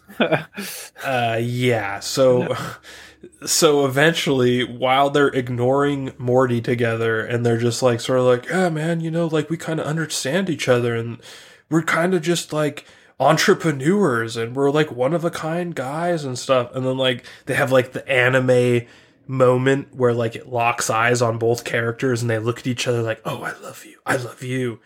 And then they like float into the sky in a giant purple romance. scene. lightning beam like intertwines them and they just start grunting sexually for fucking like two minutes straight. It's like one of the most awkward scenes to watch ever. You're just like you see a dragon and Rick in the sky floating, just like shaking uncontrollably in sexual ways, like Rick, grunting. what what just happened there? Did you have sex with that dragon?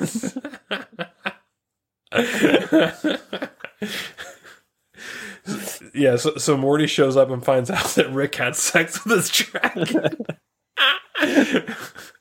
and the wizard goes shows up. He's like, "No refunds." but Morty's like, "Fuck, man, my uncle just fucked my dragon," and they, and he's like, "Oh, really? That's unforgivable." Okay, okay. And the maid just starts whipping the dragon, calling it a slut for thirty seconds. King shaming it. Oh my god, what a weird fucking episode. I think it was trying to teach us some weird, valuable lesson in the positivity of having sluts in the form of a dragon. I don't know. I mean, I'm all for sluts. Don't get me wrong. This is kind of weird that it was a dragon. yeah, it, and they went hard in the paint on it too. So like they end up going to like the wizard planet and they meet like more sex dragons and uh they have a giant orgy. they they're, they're literally like the only way we can defeat the evil wizard is to have a giant dragon orgy. and I'm just like what? like, what? How did we get here, Justin Roiland? How is this the place we are inhabiting in 2020? I think he's left the building. Hmm. I think they've Well- all left the building. Yeah, so so yeah, th- that whole plot line is resolved by a giant slut dragon orgy and uh not much else to say about it. It was disturbing and It was a uh, good episode. there's more to come on that. But the fourth Solid episode foundation. The fourth episode also had a B story with Jerry. Do you remember that? Um, it did what? yeah, remember like there's a talking cat that just appears in their house and just starts talking to Jerry and Jerry's like, "Hey Rick, what's up with this talking cat?" And and Rick's like, "What are you talking about? I have no idea what you're talking about. Shut up, Jerry," and just leaves. And this cat is talking to Jerry and it's voiced by Ferris Bueller, which was one of the weirder cameos in this season. Fuck. I don't remember this, dude this cat this cat's like just like really chill and he's just like yeah you know i'm a talking cat so what and jerry's like but why do you talk and he's like dude don't worry about that okay i'm just a talking cat just go with it and and he's like hey jerry don't you want to go visit florida and jerry's like what are you about? Oh, yeah. i want oh, to go to florida and he's like and then the ferris bueller cat's like well, you know, down in Florida, they they play volleyball and you know, they just have fun. And Jerry's like, "Yeah, they do play volleyball and have fun." And he's instantly manipulated by this talking cat and they're just instantly on a plane down to Florida. And it cuts to fucking Jerry playing volleyball with the cat and everything's going good until they find some cat shit in the sand. And some girl's like, oh, who the fuck did this? Who fucking did this? There's cat shit, or no, there's shit here, and they just blah blah. blah. And then the cat, the cat points at Jerry and says he did it, and they all like turn on him like vipers. And I'm just sitting here like, listen.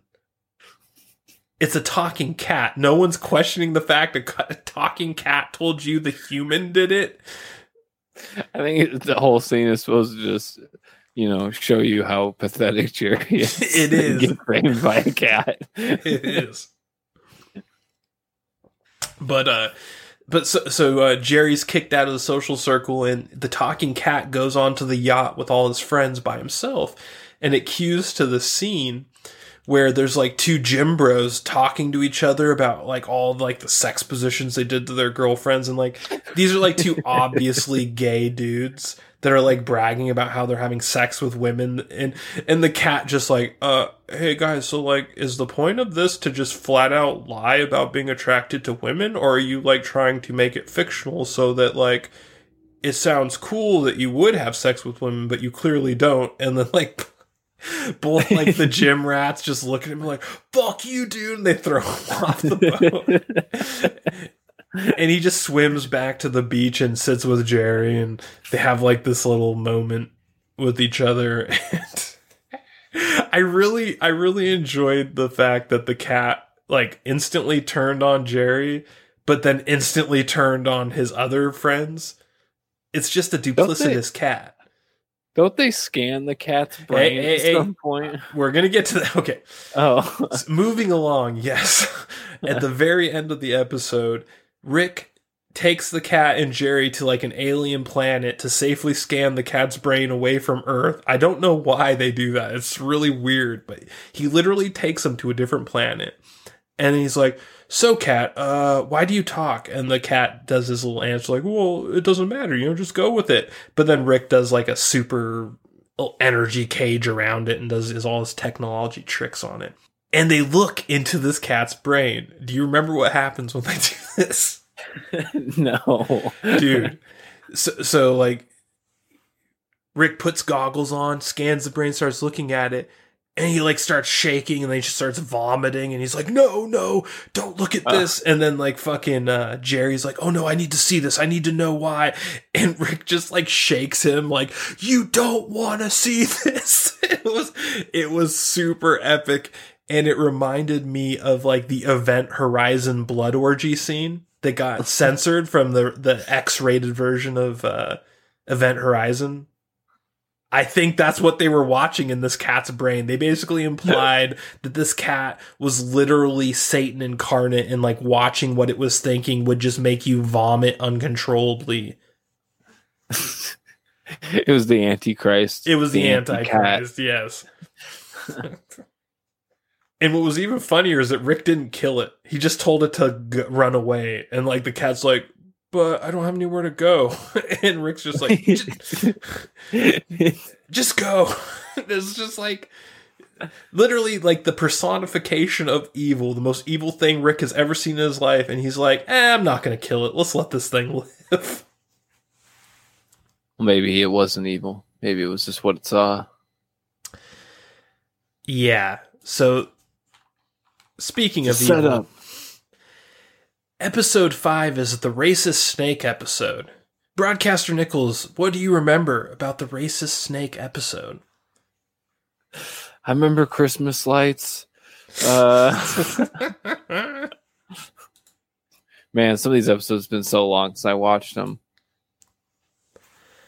Yeah. So this episode begins with Morty murdering the first snake astronaut from some snake planet. So like the snake, the snake race, it's funny too because they're not like they're not like human snakes. They're just little snakes that like act human. So it's really it's kind of hilarious to watch. But so basically, like imagine just like an, an everyday snake you'd find on the planet Earth right now in a spacesuit. Morty finds it. The thing tries to bite Morty. Morty kills it. And that should be the end. They go home, but Morty feels bad. He's like, because Rick tells him, oh, yeah, you know, that was an astronaut, and they were it was the first astronaut of the snakes, and you killed him. You killed him, Morty. And uh, so so Morty's answer to this is he goes to a pet store on Earth and just buys a regular snake, and he puts it in the snake astronaut suit and drops it back on that planet, the snake planet. This begins one of the more interesting things of season four. In season four, there are several dialogue free sequences that have music playing, where it's just a shitload of scenes going with no words being spoken. This one shows the sequence of this snake, the imposter snake, landing on the planet of the snakes, reintegrating into snake society. it, it is hilarious. Like, like it shows the, the imposter snake, like on the pod, the NASA podium, like addressing everyone, like, I'm the smir- for the first snake in space. And like the announcer, like goes up to the snake, like, what are your thoughts on this? And then like the earth snake just looks at him and just bites him because it's just a normal snake from our planet race. so like that whole thing was fucking hilarious, and it, it shows that like progress through like I want to say eight minutes of no dialogue, just snakes interacting with each other on this planet is is one of the more bizarre things. But I enjoyed it. I thought it was like a very bold directional choice that you won't see very often in animated shows. I think I partially remember this. I don't think I ever finished it. I think I fell asleep. you just remember, like in a half dreamy haze, like a, a snake astronaut biting a snake announcer. well, I remember Morty killing the snake astronaut, and Rick like explained to him, but I don't remember anything past that. Oh, that's the very beginning. That's unfortunate. Yeah, it was. Uh, it was funny. That was the A storyline. The B storyline was garbage, and I'm not going to spend much time on it. But basically, in just this passing scene early on, Jerry was bothering Rick. So Rick's like, "Hey Jerry, how about you leave me the fuck alone? And here are like some space shoes that'll make you fly." And Jerry's like, "Oh, that's cool." and so he puts these shoes on. He just starts flying around Earth. And it's just like him, like one of the scenes is him going to like a basketball court with like a bunch of like ballers and be like, hey kids, let me show you how it's done. Give me the basketball. And like he's gonna try and like dunk and like be cool. But instead of dunking, he just floats into the sky like a balloon and he has like no control and he just he just flies up into the sky screaming, I need my other shoe that. It's, it's the dumbest it's like the weakest B storyline in the entire season it's kind of a letdown with such a big name. It's big shoes to fill. Battlestar Galactica sucks. but uh so yeah, the A storyline eventually leads it's funny, so you don't know any of this. Eventually after that sequence with the snake on the snake planet, it leads to Snake Terminator. So like that snake ends up destroying the entire society of the snake planet, and then the D-Day. machines rise on the snake planet and creates Terminator snakes. And then the Terminator snakes come and invade Earth too. But that's not before we see that snake quickly. before that, we actually see some more snake Nazis. So this is the second Nazi reference in season four. Uh yeah. See, I only thought there was one. No. No. Uh, wipe the episode, wipe the series. We're done. it's too woke. But uh, it ends with a snake invasion of Earth. So like they're just snakes teleport robot terminator snakes just teleporting onto earth and you see summer and beth fighting them off and then at, at one point they just stop and they're like what happened and it pans to like these time cops that are like meatball heads. That I don't think I've ever seen them in a Rick and Morty episode. They're just like a new alien race. They're like little stick figures with meatball heads, and they're called time cops. And they end the invasion of Earth by going to like the the caveman days on the the snake planet, and they just like sit there and they watch like a caveman snake drag another snake into his cave to like cook and eat him or some shit and they just like murder that snake and then all snake civilization ends and that's the end of the episode. I think they have shown up. Don't they look like ball sacks? Maybe. Didn't they have time cops once that like had like ball sack guns? And they got a hold of one? Remember that? It was like in season two or something? Maybe. I i'm kind of fuzzy on it. They might have appeared earlier but i couldn't quite put a finger on it but yeah, it, it was it was pretty uh, interesting how loosey goosey they've made the plot lines in season four. Like they they they make it a point to say that none of this matters. This is all bullshit. Don't try and apply like a fucking continuity to this show because it ain't happening. We don't pay them enough to make that. All right, so don't pay attention that much so uh episode six, and this is the first episode of the second half of season four. So there's a big break between the Snake Planet and this episode, which is the space train. And the space train is just full of people who want to kill Rick. This was a really good episode. this is a good episode, and one of the reasons is because Paul Giamatti is playing the villain, and he's very good. He's the story good. lord, the story lord. Yes. this this episode is just hundred percent fourth wall breaking. Like this is Deadpool level fourth wall breaking in this episode.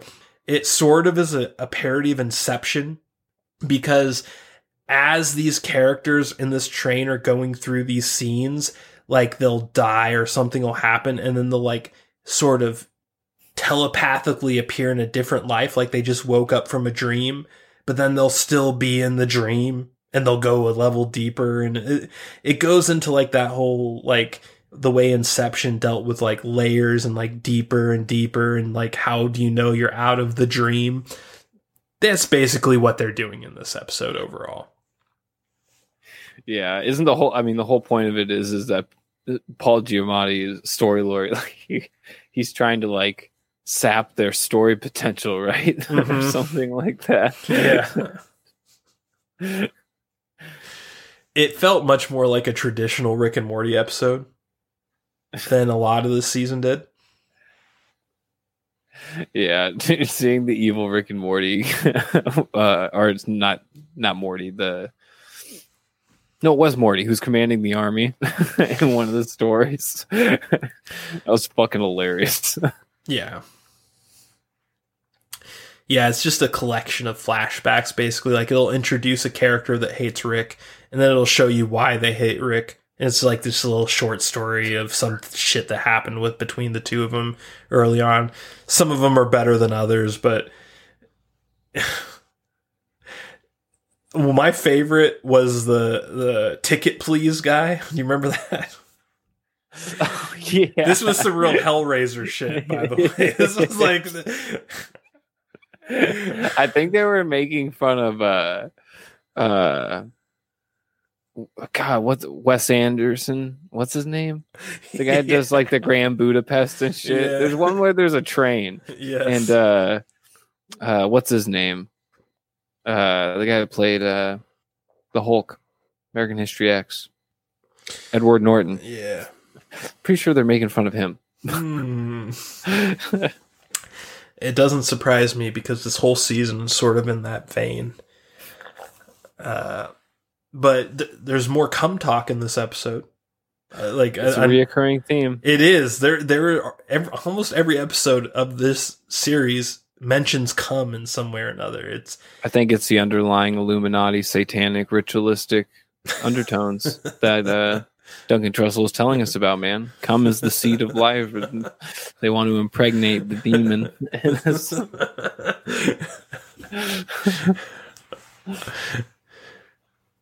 and that's why, Anyways, carry on. That's why broadcaster Nichols always takes his hydroxychloroquine to keep the demon seed away. I fight demons, bro. But uh, so so the ticket please guy they end up murdering and they they murder him by shoving him out of a window and the window ends up cutting his torso off. and as his torso cuts off, he wakes up from the train in like Chuck E. Cheese with his family. He's like, "Oh fuck, I was having a bad dream," and blah blah blah. and this is one of those like what I was saying. This is sort of like an Inception parody. This is sort of what I mean by it. It's like he wakes up and he's like, "Oh yeah, you know that was just a dream." Blah blah blah. And then like they're like, "What happened in the dream?" And then he's like. I, I, and then like his torso rips off and he starts floating in the air at Chuck E. Cheese and just raining blood upon all the children. And he's clearly still in the dream. And this is a pretty harrowing scene. I don't, I don't know if you remember it very well, but it was pretty harrowing. How'd they escape? Escape the train? Yeah. Oh, we'll get to that. Uh, so after the spinning, raining blood at Chuck E. Cheese scene, uh, we go back to uh, Summer and Beth, and they're I don't even remember exactly what they were doing, but they end up calling Ruth Bader Ginsburg, who Wow. who just died recently in real life. And I find that a very weird coincidence because I've never seen Ruth Bader Ginsburg in anything except for this one episode of Rick and Morty. Telling you, dude. Simulation. Yeah, this, this is like the simulation kind of like giving you a shout out when you see shit like that. You're just like, what the fuck? But but yeah, the the villain of this episode is the writer of this episode. In a very fourth wall breaking way, Paul Giamatti is the conductor of the train, and he's also the writer of the episode. And he, the whole point of the episode is him sucking the excitement and like the story ingenuity out of his characters to power his train. Very bizarre, but it, I think it was. I think it was symbolic. I think they were trying to tell us a warning of Rick and Morty, and P- Paul Giamatti was there to say it. yeah, yeah. But uh, either way, the story lord was probably the best villain of the week of this season. No doubt.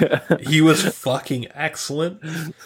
And uh, the episode ends with them defeating him and it panning out to show Rick and Morty playing with a train set in their living room in real life. And then you realize that the entire episode took place on a toy train Rick brought Morty instead of in the living room. They're playing trains in the living room. Yeah. So, so, like, talking about fourth wall breaking, they do all this shit, and then they're just like, and that entire episode was bullshit. Uh, they're just playing with a train set in the living room. That's the real episode is them just playing with a train set, and uh, Rick no, the real story is is Morty's fucking retarded. that and and Rick sitting there like telling Morty how proud of him he is because he bought something. this is one of the weird like undercurrents of the season that a lot of people probably won't pick up on very much. But this rant Rick does about consumerism is like low key one of the greatest Rick rants of all time. He's just like, I'm, I'm so proud of you, Morty. Uh, you, you, you went into that store and you saw that and you said, I'm going to buy that because I have money because I know people with money and they're going to buy that for me and I want it. And you know what, Morty? You did it. You got it and, and you bought it and you fucking bought that shit. And I fucking love buying stuff, Morty. And it's like one of the, I'm not doing it justice. It was just fucking an amazing rant. And I think that was the real highlight of an otherwise great episode in its own right. Is that fucking rant at the end because it ends. I on think it was meant to break the the whole linear idea of the episode. yeah, like I'm just gonna rant about fucking uh, commercialism and and consumerism. yeah, and that uh, brings us to episode seven, which, man, this one comes out hot as the grossest episode of the season, and they, there are a lot of gross episodes in season four. Like almost all of them are pretty gross. But it was a really holy weird premise. My God. uh, so this is the Alien parody episode. It starts off with Rick and Morty walking around with face huggers over their mouth. They're like these little squid aliens that just live over the mouth and just shit into the human's mouth as they're, you know, infecting them and controlling them. And just randomly, somehow they resist the face huggers and murder them. And they wake up and they're like, oh fuck, what's happening? What's happening? Rick, what's happening, Morty? And they escape the planet. And this scene, this is one of my favorite like action scenes of the season. It it basically shows them in the ship just like blowing this alien planet to smithereens as they're leaving. Like, fuck you, facehugger bitch, just like blowing everything up they can see as they're escaping. And then randomly they come up about like the two towers, like basically an alien version of the two towers. And like it just gets really solemn real quick. And like the music cuts down and they just kind of get quiet and look at each other like and they shake their heads at each other like no. And, and they get past the two towers and then they then they see Pearl Harbor right after, like, that's okay though, right? And they're like, yeah, fuck it. they just they go, they go in and bomb Pearl Harbor. And uh, I found it interesting that this is one of the first 9-11 jokes I've ever seen in my life. How many 9-11 It's not, jokes it's not have you too seen? soon. It's not too soon anymore, Daniel. No, it's not. Is this the first you've seen? In a television no, God, show? no. Uh, on a television show, yeah, Or a prob- movie? yeah. Yeah, I've seen No doubt. stand up. I've seen stand up comics do 9 11 jokes. I have never seen a TV show or a movie do a 9 11 joke till this. I can't think of one now. Yeah. But, uh, yeah, it's, it's pretty funny. So they, they escape the plant and they just go back to Earth and everything's fine. They're eating dinner at the dinner table and. And like Rick is like sitting here telling the story, and and like everyone at the table is sort of just like, so wait a second, you did a 9 11? so you did a 9-11 he's like no we almost did a 9-11 no. Oh, when they man. see those towers and they look at each other. oh man and I, I really like the line from rick where he's like look at that getting political i'm political now I'm political now. so at uh, one point uh jerry like interrupts them all to say that he's taken up beekeeping which i I like the way they wrote Jerry in this season. Like they really doubled down on the patheticness of Jerry. He's just a lost soul. anything, anything that gets his attention, he puts hundred percent into. and then, and then, like Rick, Rick starts mocking him for his beekeeping, and and Jerry's like, "I'm sorry, I didn't 9/11 Pearl Harbor before breakfast, but I have a life too. I have dreams." That's the best Jerry line of the season, in my opinion. There's a few good Jerry lines in the season. That was the hitter for me. no doubt. but uh, right after that, uh, Beth's like, "So, so where's Summer at?" And they look at each other, Rick and Morty, and like, "Oh fuck, we forgot Summer at this alien planet." so they fly back to the alien planet. Not they, the first time they forgot Summer. no, and uh, they land and they start fighting the aliens and they just randomly put like Power Ranger Gundam suits on, which weird, okay, but you know, it's whatever. it's like one of those random things where it's like, I guess, okay.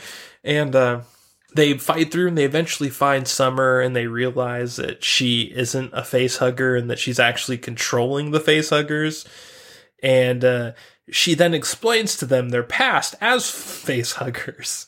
And this is another one of the most disturbing scenes in this entire show.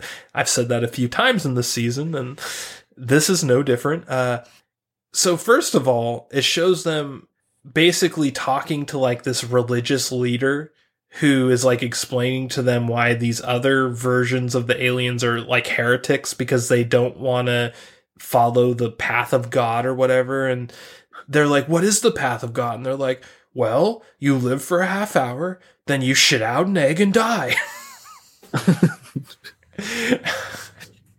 I really, I really liked like the the sudden impact of that scene. Like at first, you're kind of just like you don't really know what's going on with these face huggers, like if they're evil or good, or who's the bad guy or who's the good guy or what. And and then they say that, and you just see this dude just shit out an egg and die right in front of you. It's, it's, one of the grosser things I've seen in the show, but I've seen so many gross things now that it's, it's like hard real, to count. Though. It is real. Uh, then this is the really disturbing part. After that, uh, the Rick and Morty facehugger versions go back to their house and like they have this little heart to heart and they're like, man, I just don't know what I'd do without you. And he's like, I don't know what I'd do without you. And they look at each other and then they make the the face huggers on Rick and Morty make out with each other while Rick and Morty voice act it. What the fuck? like what? what the? What were these writers smoking in this season, dude? I'm telling you, bro. They were like tr- just trying to be. They were trying to like embody the spirit of Rick and Morty writing. They were trying to impress people. I guess, man. I I have a pretty strong stomach. I, am and I watched the season. I'm just like, holy fuck, man! They are pushing the envelope with the just. Can you imagine if this show came out in the 90s? It would have been rated NC 17 and buried. Uh, yeah. In this would have been too much for pr- prototype Adult Swim, bro. Dude, in 2020, they just put this on the Netflix Kids channel and say, "Fuck it, we're done." Like, it's crazy how the goalposts have been moved for this type of shit. So it's the age we live in. But uh, yeah, the the episode ends with Rick and Morty back on Earth, and it, the episode's over and everything's okay and like they get stomach aches and you're like oh fuck they're gonna shit an egg and die now. This is my favorite part of the episode and then it goes all the way through it goes through and they just end up shitting their pants. And that's i love a good old shit joke. Yeah they went full nadler and uh took a dump and uh, I love it too because they're all like they all think they're about to burst open and die. And they're just like bye man. Love you kids. The best thing that ever happened to me. And they shit themselves. And that brings us to episode 8 with uh starts with Rick showing up on some weird industrial planet to do a gem deal and him explaining to Morty that we're going to jump in a vat of acid, but it's fake acid, and we're going to fool these people, and it's going to be my greatest trick ever. I don't know why I like the, in the beginning of this episode, but it's like when the when the bones go up in the vat, and the guy's just like, "Wow, that's a lot of bones." Like one of the there's like so detailed too. Like I don't know why I laugh so hard. yeah. So- they clearly just throw a rat in there, and a human body just floats up. Like, wow, I swear that looks like a human Yeah. body. yeah, so so it's basically a vat of water that's food colored green with snorkels, and they have like a locker of bones to send up to act like they got burnt dissolved in acid, and it's this whole thing. and uh, the acid hiding ends up failing, and they they They had a they had an acid skeptic amongst them. an acid skeptic. and then we get a quick cut to Rick and Morty escaping on their ship with Morty basically making fun of Rick, saying like he, how big of a failure he is for this shit, which I found to be interesting because of how big of a failure Morty is in general. for him to like be opening his mouth felt a little weird. Like, I mean, Rick has a 99% success rate. You have a 1% success rate. Yeah, honestly, it made me think it was uh, Robot Morty Mm-hmm. because of how proficient he was being. I was Mhm. like, oh shit, this might be Robot Morty. yeah yeah i really like episode 8 but i think this is one of the spots where they kind of made a mistake is they made morty not like morty. It it, it just wasn't really him. Rick was perfect but morty especially early on like you just said you thought it was robot morty because it, they weren't riding him like actual morty. Yeah, yeah, it's weird because like Morty's the one like he's the one telling Rick to make the devices and shit. It's a Mhm. weird, it's a weird episode. Yeah. Yeah. So so it ends up being like they're fighting But- all the way home. They get to the the garage, they're still fighting, and Morty's like, You never do any of my ideas. And then Rick calls the dragon episode that we just talked about. They're like, Oh yeah, your idea is to fuck a dragon or whatever. And Morty- Morty's like, That's not the idea I'm talking about, okay? I'm talking about the video game device. And he's like, Oh, yeah, so you can save and go back and blah, blah, blah. And he's like, Do you have any idea how much work that'd be, Morty? And Morty's like, Yeah, because you can't do it, can you? And then Rick's like, Fuck you, Morty. I'm to make it. I'm to fucking make it, Morty. And uh, so, so Rick starts making the device and he eventually gives it to Morty. And then we get to this second half of the episode that is just Morty playing with this device. Morty basically just constantly f- doing fucked up shit and then resetting it. Uh, you know, he goes to the pool, he goes to the store, he does all this stuff, and he just keeps resetting it until he meets this girlfriend of his that he falls in love with. Then he decides he's never going to use the remote again. I just want to say that when he tries to do the diving board and gets scared and resets, people laugh at him. He just casually clicks the button as he walks away. That's the most Morty thing all episode. Yeah, like, it was. Nothing will change, Morty. You still suck. So this comes up to another one of those long dialogue free sequences that we mentioned earlier on, where it's showing Morty and his girlfriend going through life.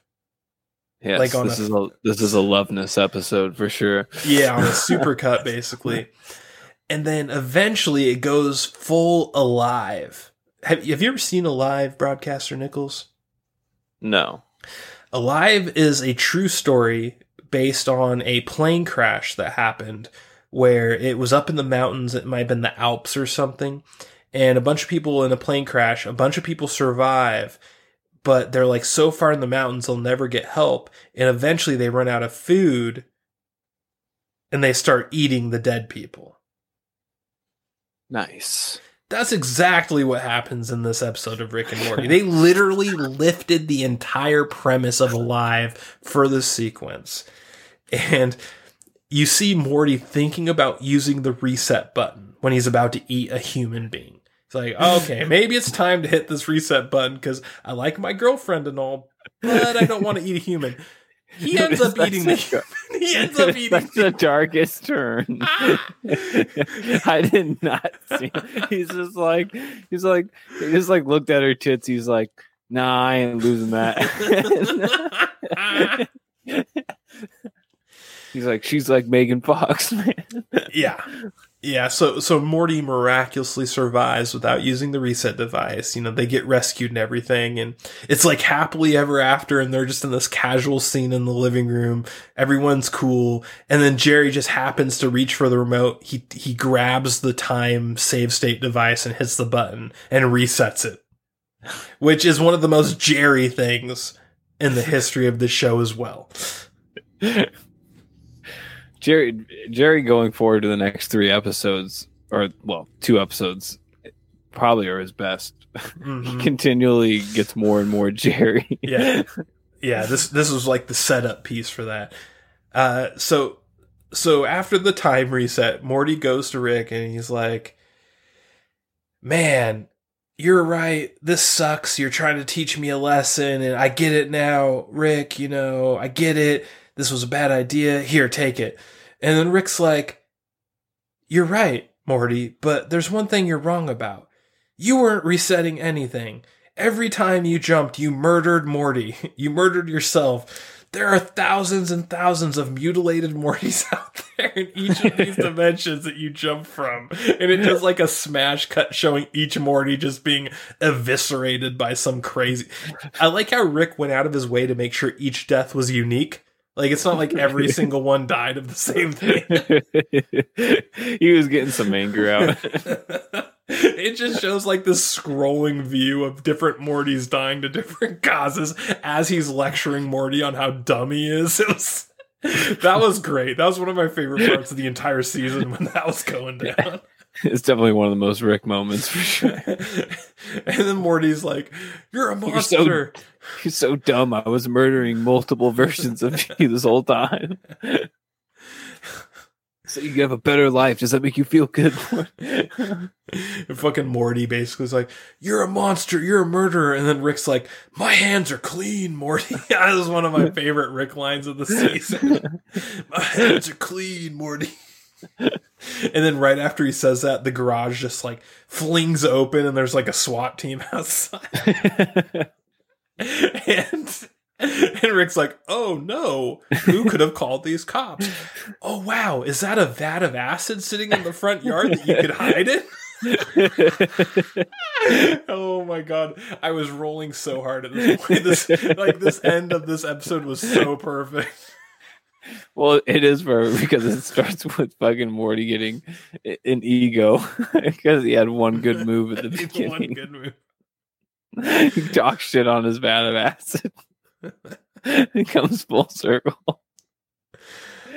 Oh my god! And so and so he and so Morty gets in and it works, and Rick basically forces him to admit that his idea was correct and that Rick is the the alpha, and and the entire episode ends up just being Rick teaching Morty a lesson for getting uppity.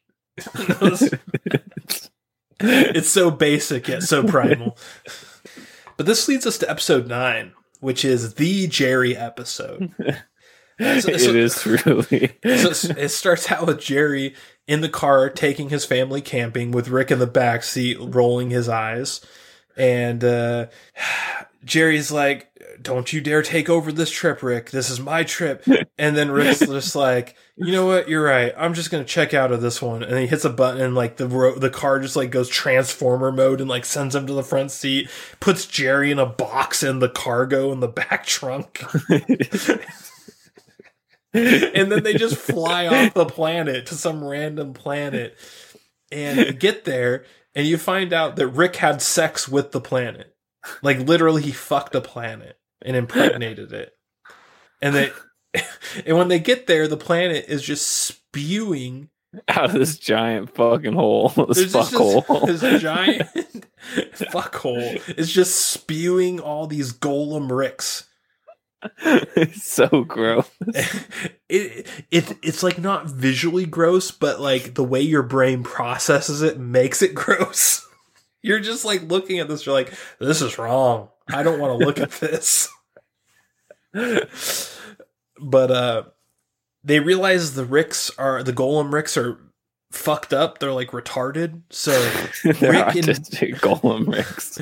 Rick and Beth are like, oh, let's do a buddy team up and let's like engineer these golem Ricks to make them a good society. And, and so they go inside of like this machine layer of the planet. This is this is one of the parts where I was a little confused by. It's like it's this planet, but then there's like this factory inside of it, like it's a machine and it, it it's processing these children like it's an assembly line. Very weird. But what they end up doing is they end up dividing them like, oh, you're gonna be a lawyer and you're gonna be a cop and you're gonna be a a realtor and you know like they have like these little the choir.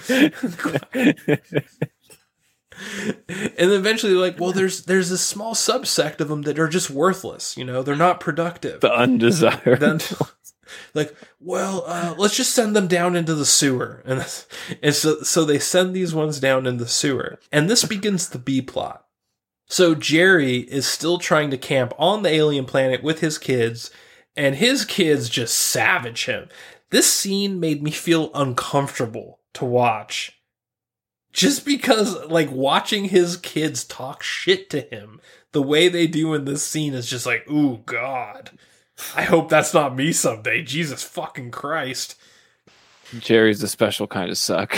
Yeah, it, it was bad. And like, they, you know, Morty was cutting, but the way they made Summer talk to him was like, oh God, like, Jesus Christ. How could you say that to your dad? And he gets pissed and he just bounces, right? And he finds the undesirable Rick golems at the bottom of the sewer and he becomes their fucking leader. Which is like the best part of the show. Yes, him interacting with the retarded Golem Ricks was fucking hilarious. Like them just making these shitty structures and him being like, "Hey, you What can make the structure better by doing this." What is this? This well, I gave it a door so you can get out of the rain. No. No, this isn't camping. If it has a door, then you don't want to go outdoors anymore. well, what about them? Those are bad people. So I love it. yeah, uh, after this, Rick and or after this, Morty and Summer find some crashed alien spaceship and start huffing space drugs.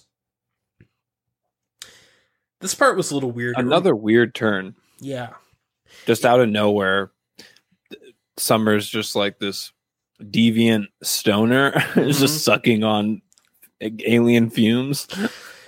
Yeah, and it and it reminded me a lot of the medical facility in Idiocracy. Remember in Idiocracy where Luke Wilson gets to the hospital and they're like, "Okay, attach this one to your mouth, attach this one to your ear, attach this one to your butt."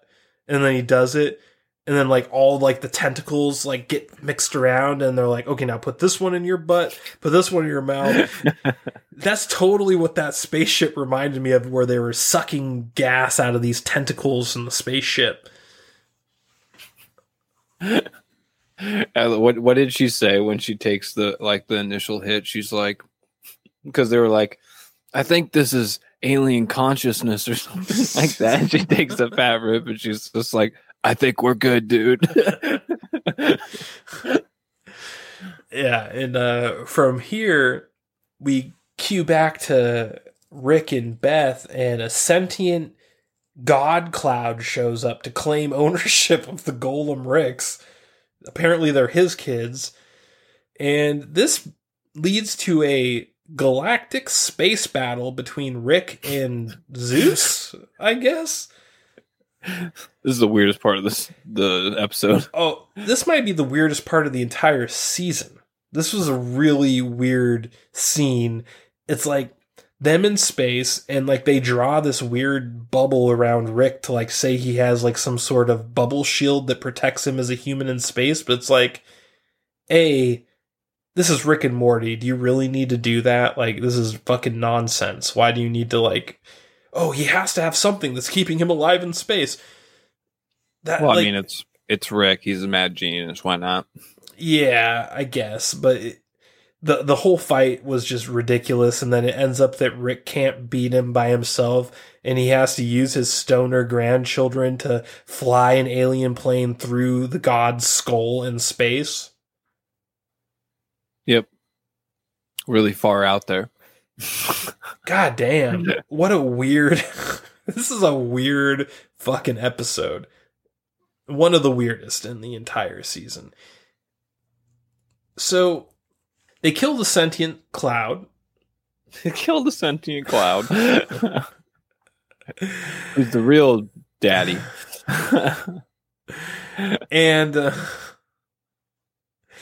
every everything's like okay and then like they go back down to the planet and Beth's like Jerry don't be a bitch and Jerry's like "Eh, I'm gonna be a bitch and then like it, some more what was the cloud's name? oh god I don't even know Reggie? Wasn't it Reggie? Yeah, it was Reggie. It was some it was some flaky dude's name, you know, someone you think that would desert somebody.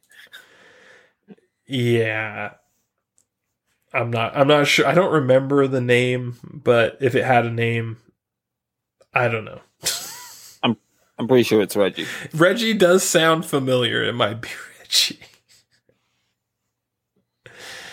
but uh uh so okay, so Beth falls into a crater and then Jerry ends up saving her and Beth's like, "Oh, I love you again, Jerry." And uh Gaia the the planet basically tells them to get the fuck out and they do and they go back to the car and then Jerry's still in his like indigenous makeup in the back seat's like, you know what, kids, you were right. I am a bitch, and I just wanted to make you go camping because I'm a bitch. And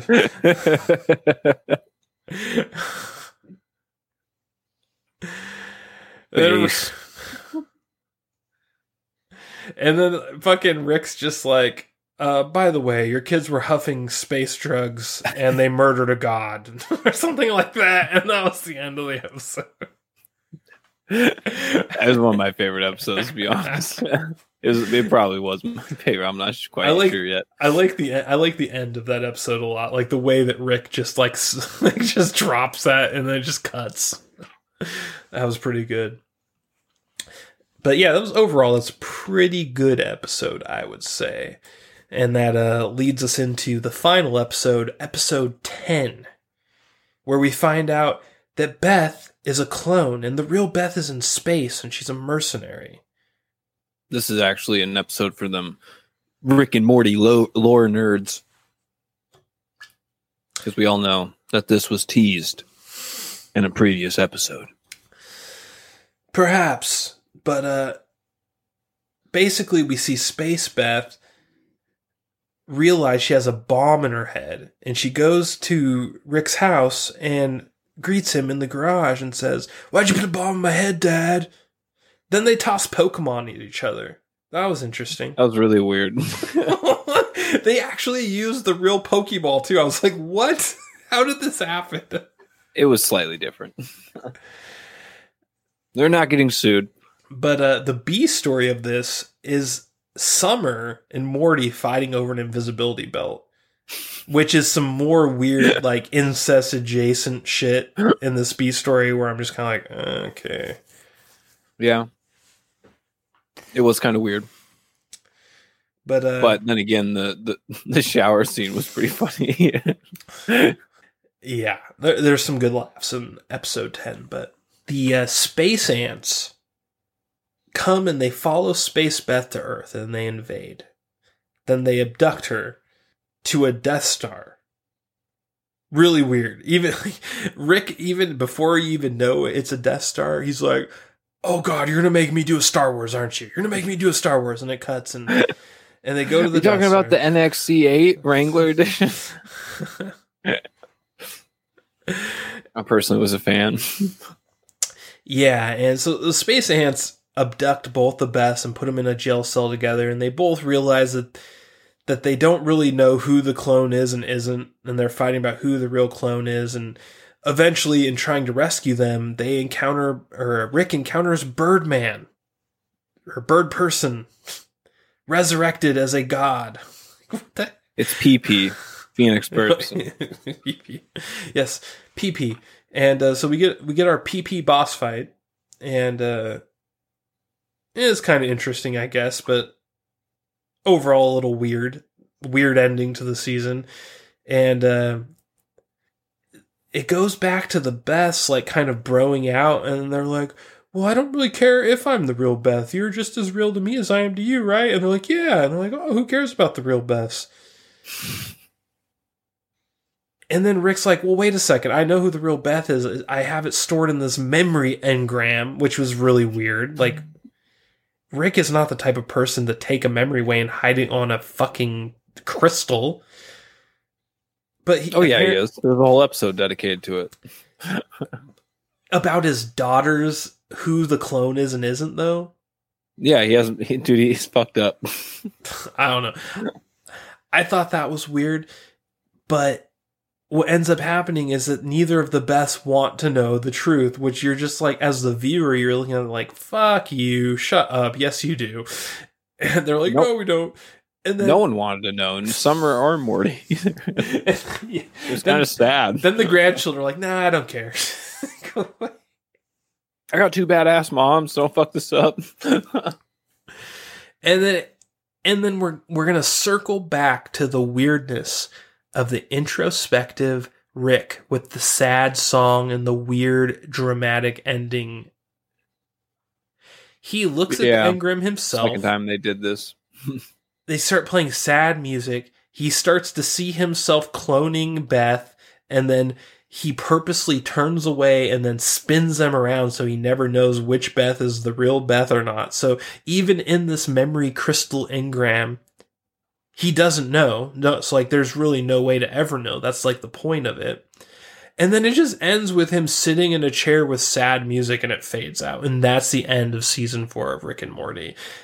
And is there more of a perfect ending to such a weird season that you just don't quite understand like what was happening? Yeah. I'd say Rick just wants the writers to change. I could agree with him. he wants his he wants his family back. He wants Harmon and and uh uh Roiland back. Yeah. Yeah, so it's I, they just leaned on so many tropes, and the fact that they ended the the final episode with like the same way season three ended was just kind of weird. yeah, I would agree with that. It was a bizarre ending to a bizarre season and the fact that we know for sure there's going to be like six more seasons makes it even weirder cuz it's like where do you go from here? I'm a little worried. Oh, I know exactly.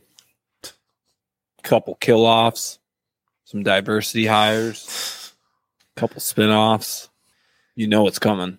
Yeah. It probably is.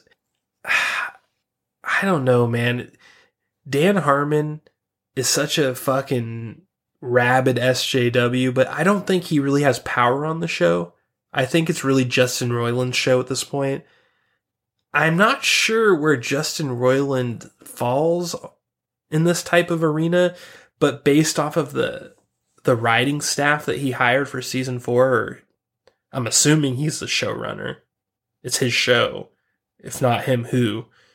Uh, I'd say that's a pretty clear indication of where we're going. So Yeah. I know. I just got the like the same feeling you get when you watch the first three seasons of Family Guy. You know? you just like you watch those and then you go in and you're like, oh, something changed. hmm But it's still funny. But then every season progressively loses its soul. Yep. Yep. That's probably a very apt comparison because, goddamn, where the first couple seasons of Family Guy so much different than Hitters. what came after. It's sort of amazing how quickly that show transformed. Hopefully, that doesn't happen to Rick and Morty, but we'll see. Uh, that being said, broadcaster Nichols, what is your favorite episode of season four? I'm gonna have to go with. Hmm. I think it's between eight and eight and nine. I'm gonna go with Mhm. nine. I think. I, what was? I think what's it called? Childrick of Mort. It, it child, yeah, it was like Childrick of Mort. yeah, Childrick of Mort. yeah, episode nine was was very solid. Uh, it would be in probably my like my top three, but my favorite is episode eight, the vat of acid episode. yeah, it's a strong one. it- It was strong all around, beginning to end. It had the ending. It had everything, and uh, man, I cannot understate how fucking satisfying it was to watch that garage door open, see the SWAT team out there, see the vat of acid, and look at the face Rick makes towards Morty and says, "Oh, look at that! Looks like you have a perfect escape route. There's a vat of acid for you to hide." that, that- I don't know why, but that part just fucking it hit for me, and it is definitely the most enjoyable moment of season four, as far as I'm concerned. For sure. But uh, that being said, least favorite episode of season four. Oof. That one is probably going to be, I think, probably number two. The one with the Mm. dating app, the Love Mhm. Finders or whatever. It was pretty, I mean, compared to everything, it was pretty, I mean, it's, it's a good episode. I like the, the plot with Rick in the toilet, but overall, it's kind of just like a weird episode, especially when it, how it ends. I was like, Mhm. I don't really know what the meaning of this episode is. Making fun of this guy for using your toilet the whole time, and then you just made fun of yourself in the end for getting rid of him. Yeah. That episode is what raised the first red flag in my head that, you know, we're not in Kansas anymore. The end of that episode with him just sitting on that toilet, like crying basically, with like fading out as like all the hologram Ricks were making fun of him was really weird. Like it was just Yeah. a really weird way to end an episode. So yeah, I'm I'm gonna say that I, I agree with you. That is one of the weaker episodes, but I think there is a weaker episode, and I think it is the episode that comes right after. one crew over the Crewcoo's, Morty. This is the heist episode. This episode put me to sleep twice. I actually fell asleep watching this episode twice, and it wasn't until the third time that I watched during the middle of the day that I could actually finish. Oh yeah, this is the Netflix deal episode. yeah. It it was so dumb. It was like okay oceans 11 heist scene. We get the crew together. We're competing to steal something. It's just like oh lottie fucking die. It was so fucking dumb i did like high spot though I, he was like the bright spot of the episode for me but um overall i think episode 3 was the weakest episode in season 4 that being said, broadcaster Nichols, we have a segment here on the Crack Cellar podcast called The Hit, The Miss, and The Whiff. You know what I just realized? That episode episode three is I think the only episode that Jerry isn't even in. I think there's a few characters not in it. Yeah. I don't I don't think hmm. I don't know if Beth's in it. I don't know if Summer's in it. Are they? I want to say I remember them, at least background. I, I, I was trying to think. I was like, what was Jerry doing that episode? But then I was like, Jerry literally was not in that episode. Yeah, it's one of the few episodes where I don't think it had a B plot. I think Yeah. it just had one plot. Most of the episodes had two plots, but that one I think only had one. Either that or the B plot was so boring that I blocked it out mentally, which is possible. yeah. that being said, broadcaster Nichols, what is your hit? I would have to say Jerry. Jerry stepping it up. Jerry really shined this season. yeah, and I really like the voice actor for Jerry, Chris Parnell. He's in, Yeah. he's an archer too. He's really good in everything. Like he's just a great voice actor. I just love his reactions when he gets shit on and stuff. He just has he has the perfect voice reactions. Mhm. Uh, my hit are those extended dialogue free scenes that we mentioned throughout various episodes in the season. So the two that come to mind are the the one from the first episode and the one from the Snake Planet episode. yeah. And then there's also the one from the was it the Vat of Acid episode? There's a few of them.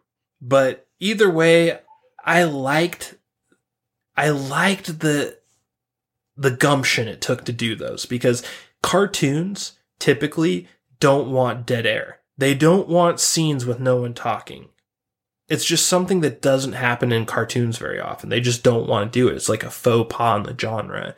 And for them to like blatantly go through, like the one with the snake was the one that I like the most because like you, you just see like Morty buying this fucking rabid snake from an earth shop, putting it in a spacesuit and dropping it on some snake planet, and you just watch what unfolds in slow motion over the course of weeks, and it's just it's fucking hilarious. You don't need any words for it because it's snakes. It's perfect. Like they're fucking snakes, so they don't talk. It was genius.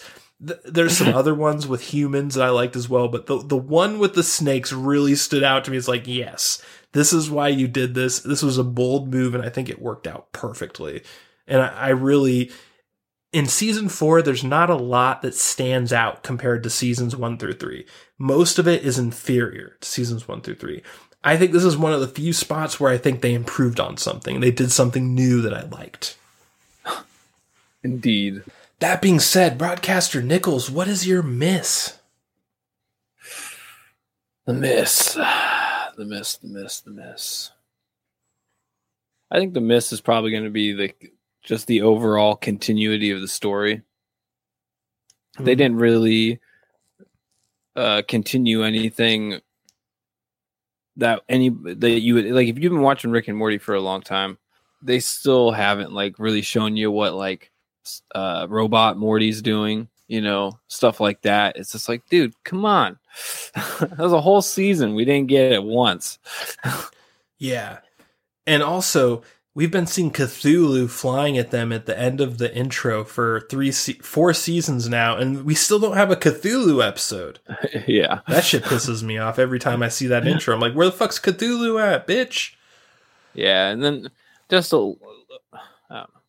Just seems like they're like this season really just was gonna sh- is just showing you that they don't really give a fuck about tying up loose ends at all. They're just gonna c- continually throw outlandish things out there and never really tie them up. Yeah, I think I think you're right. I think that basically what happened here is that they confirmed that there will be no loose ends being tied up because we're just going to go ahead and have new writers Yeah, that don't give a Birdman's fuck. the perfect example of that. Yeah. And uh, on that note, my miss is the writing staff. And I think my miss is the same as your miss. We're just kind of verbalizing it differently. you talked about story continuity. Yeah, I'm kind of talking about that too, but I'm calling out specifically the writing staff. This writing staff came on. I don't know if like they're fan fiction writers that like uh, Justin Roiland got on the cheap or what, but there is a very amateurish vein in this season that you just don't feel like professional people are writing this show anymore. There are some bizarre writing choices that verge into incest, cannibalism, pedophilia. It, it just it's it's shock value. They just went for shock and awe. And it's like this is Rick and Morty. We're this we're used to shock and awe. Your answer should be nuance. It shouldn't be let's just multiply the shock and awe times 5000. It's it's lazy. And I think that this writing staff sucked. And the best thing that could happen for season five of Rick and Morty is to do another reset of the writing staff and get better people or get the old people. I don't know. Whatever. Whatever works. Get more Coke for Harmon. I don't know. That does remind me of one line from the season that I really liked that I forgot about, where Rick was like, I don't know if I'm taking too much Adderall or not enough Adderall. I think it was in the face hugger episode. yeah. Rick was on point in this season. That is the one thing that you can come away with is Rick was still Rick. They didn't fuck him up too much. That being said, broadcaster Nichols, what is your whiff? The whiff. The whiff, the whiff, the whiff. I don't know. It's a hard one. I would say the I'd say the whiff pretty much is them just crutching on movie ideas for all the Mm. episodes. You know? Yeah. There's a gimmick in every episode. I mean, some of them are funny, but some of them are just like, why'd you do that? but if I'm really, if I'm actually being super critical about it, I think it's honestly the Nazi theme.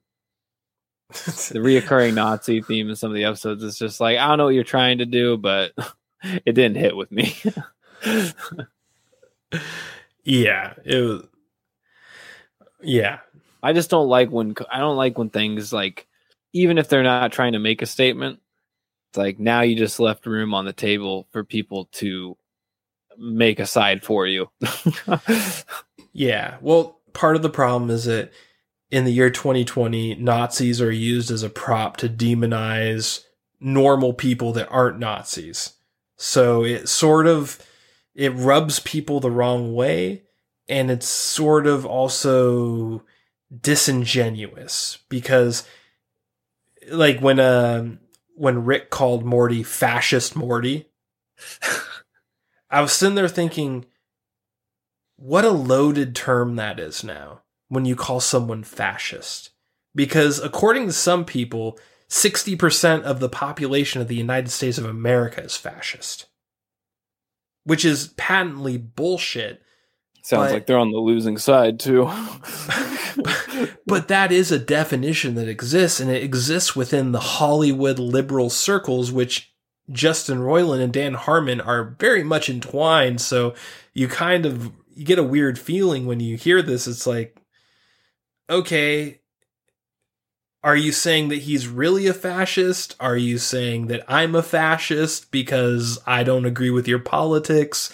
It this is why it sucks that we know the politics of the creators of all these shows and all these actors. We I think that we really need to go back to the days where we didn't know shit about actors and directors and writers. We They're don't mysterious, like Keanu Reeves. exactly, dude.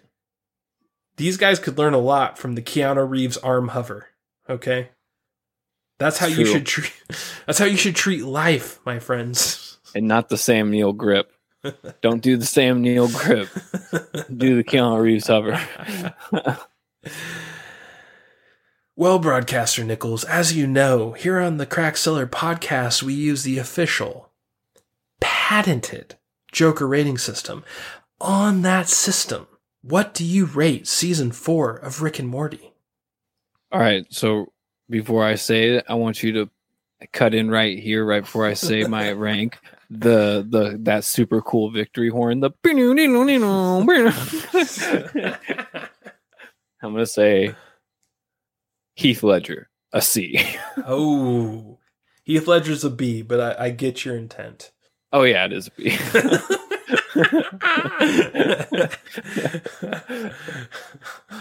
I knew that. yeah, I, I think we're on the exact same page on this one. I'm also going to give it a Heath. Right, like a straight down the middle Heath, too. Not a weak or a strong Heath. just, it's a just, straight down the middle, Heath. it is. Is that like it, a golf term? It, it could be, and it should be. But uh, this is a good season. It's just not good compared to its past self. But if you were to separate it and just put it as its own standalone cartoon, it's pretty good. It's entertaining. The good outweighs the bad for sure. But it is still a shadow of its former self. That is impossible to deny. Yeah. It's the most. It's the most pronounced feeling in the season. Yeah, it really is. And on that note, we will close out. Sam Neill is not my father. These tubes are cool and I want a divorce. The results are in.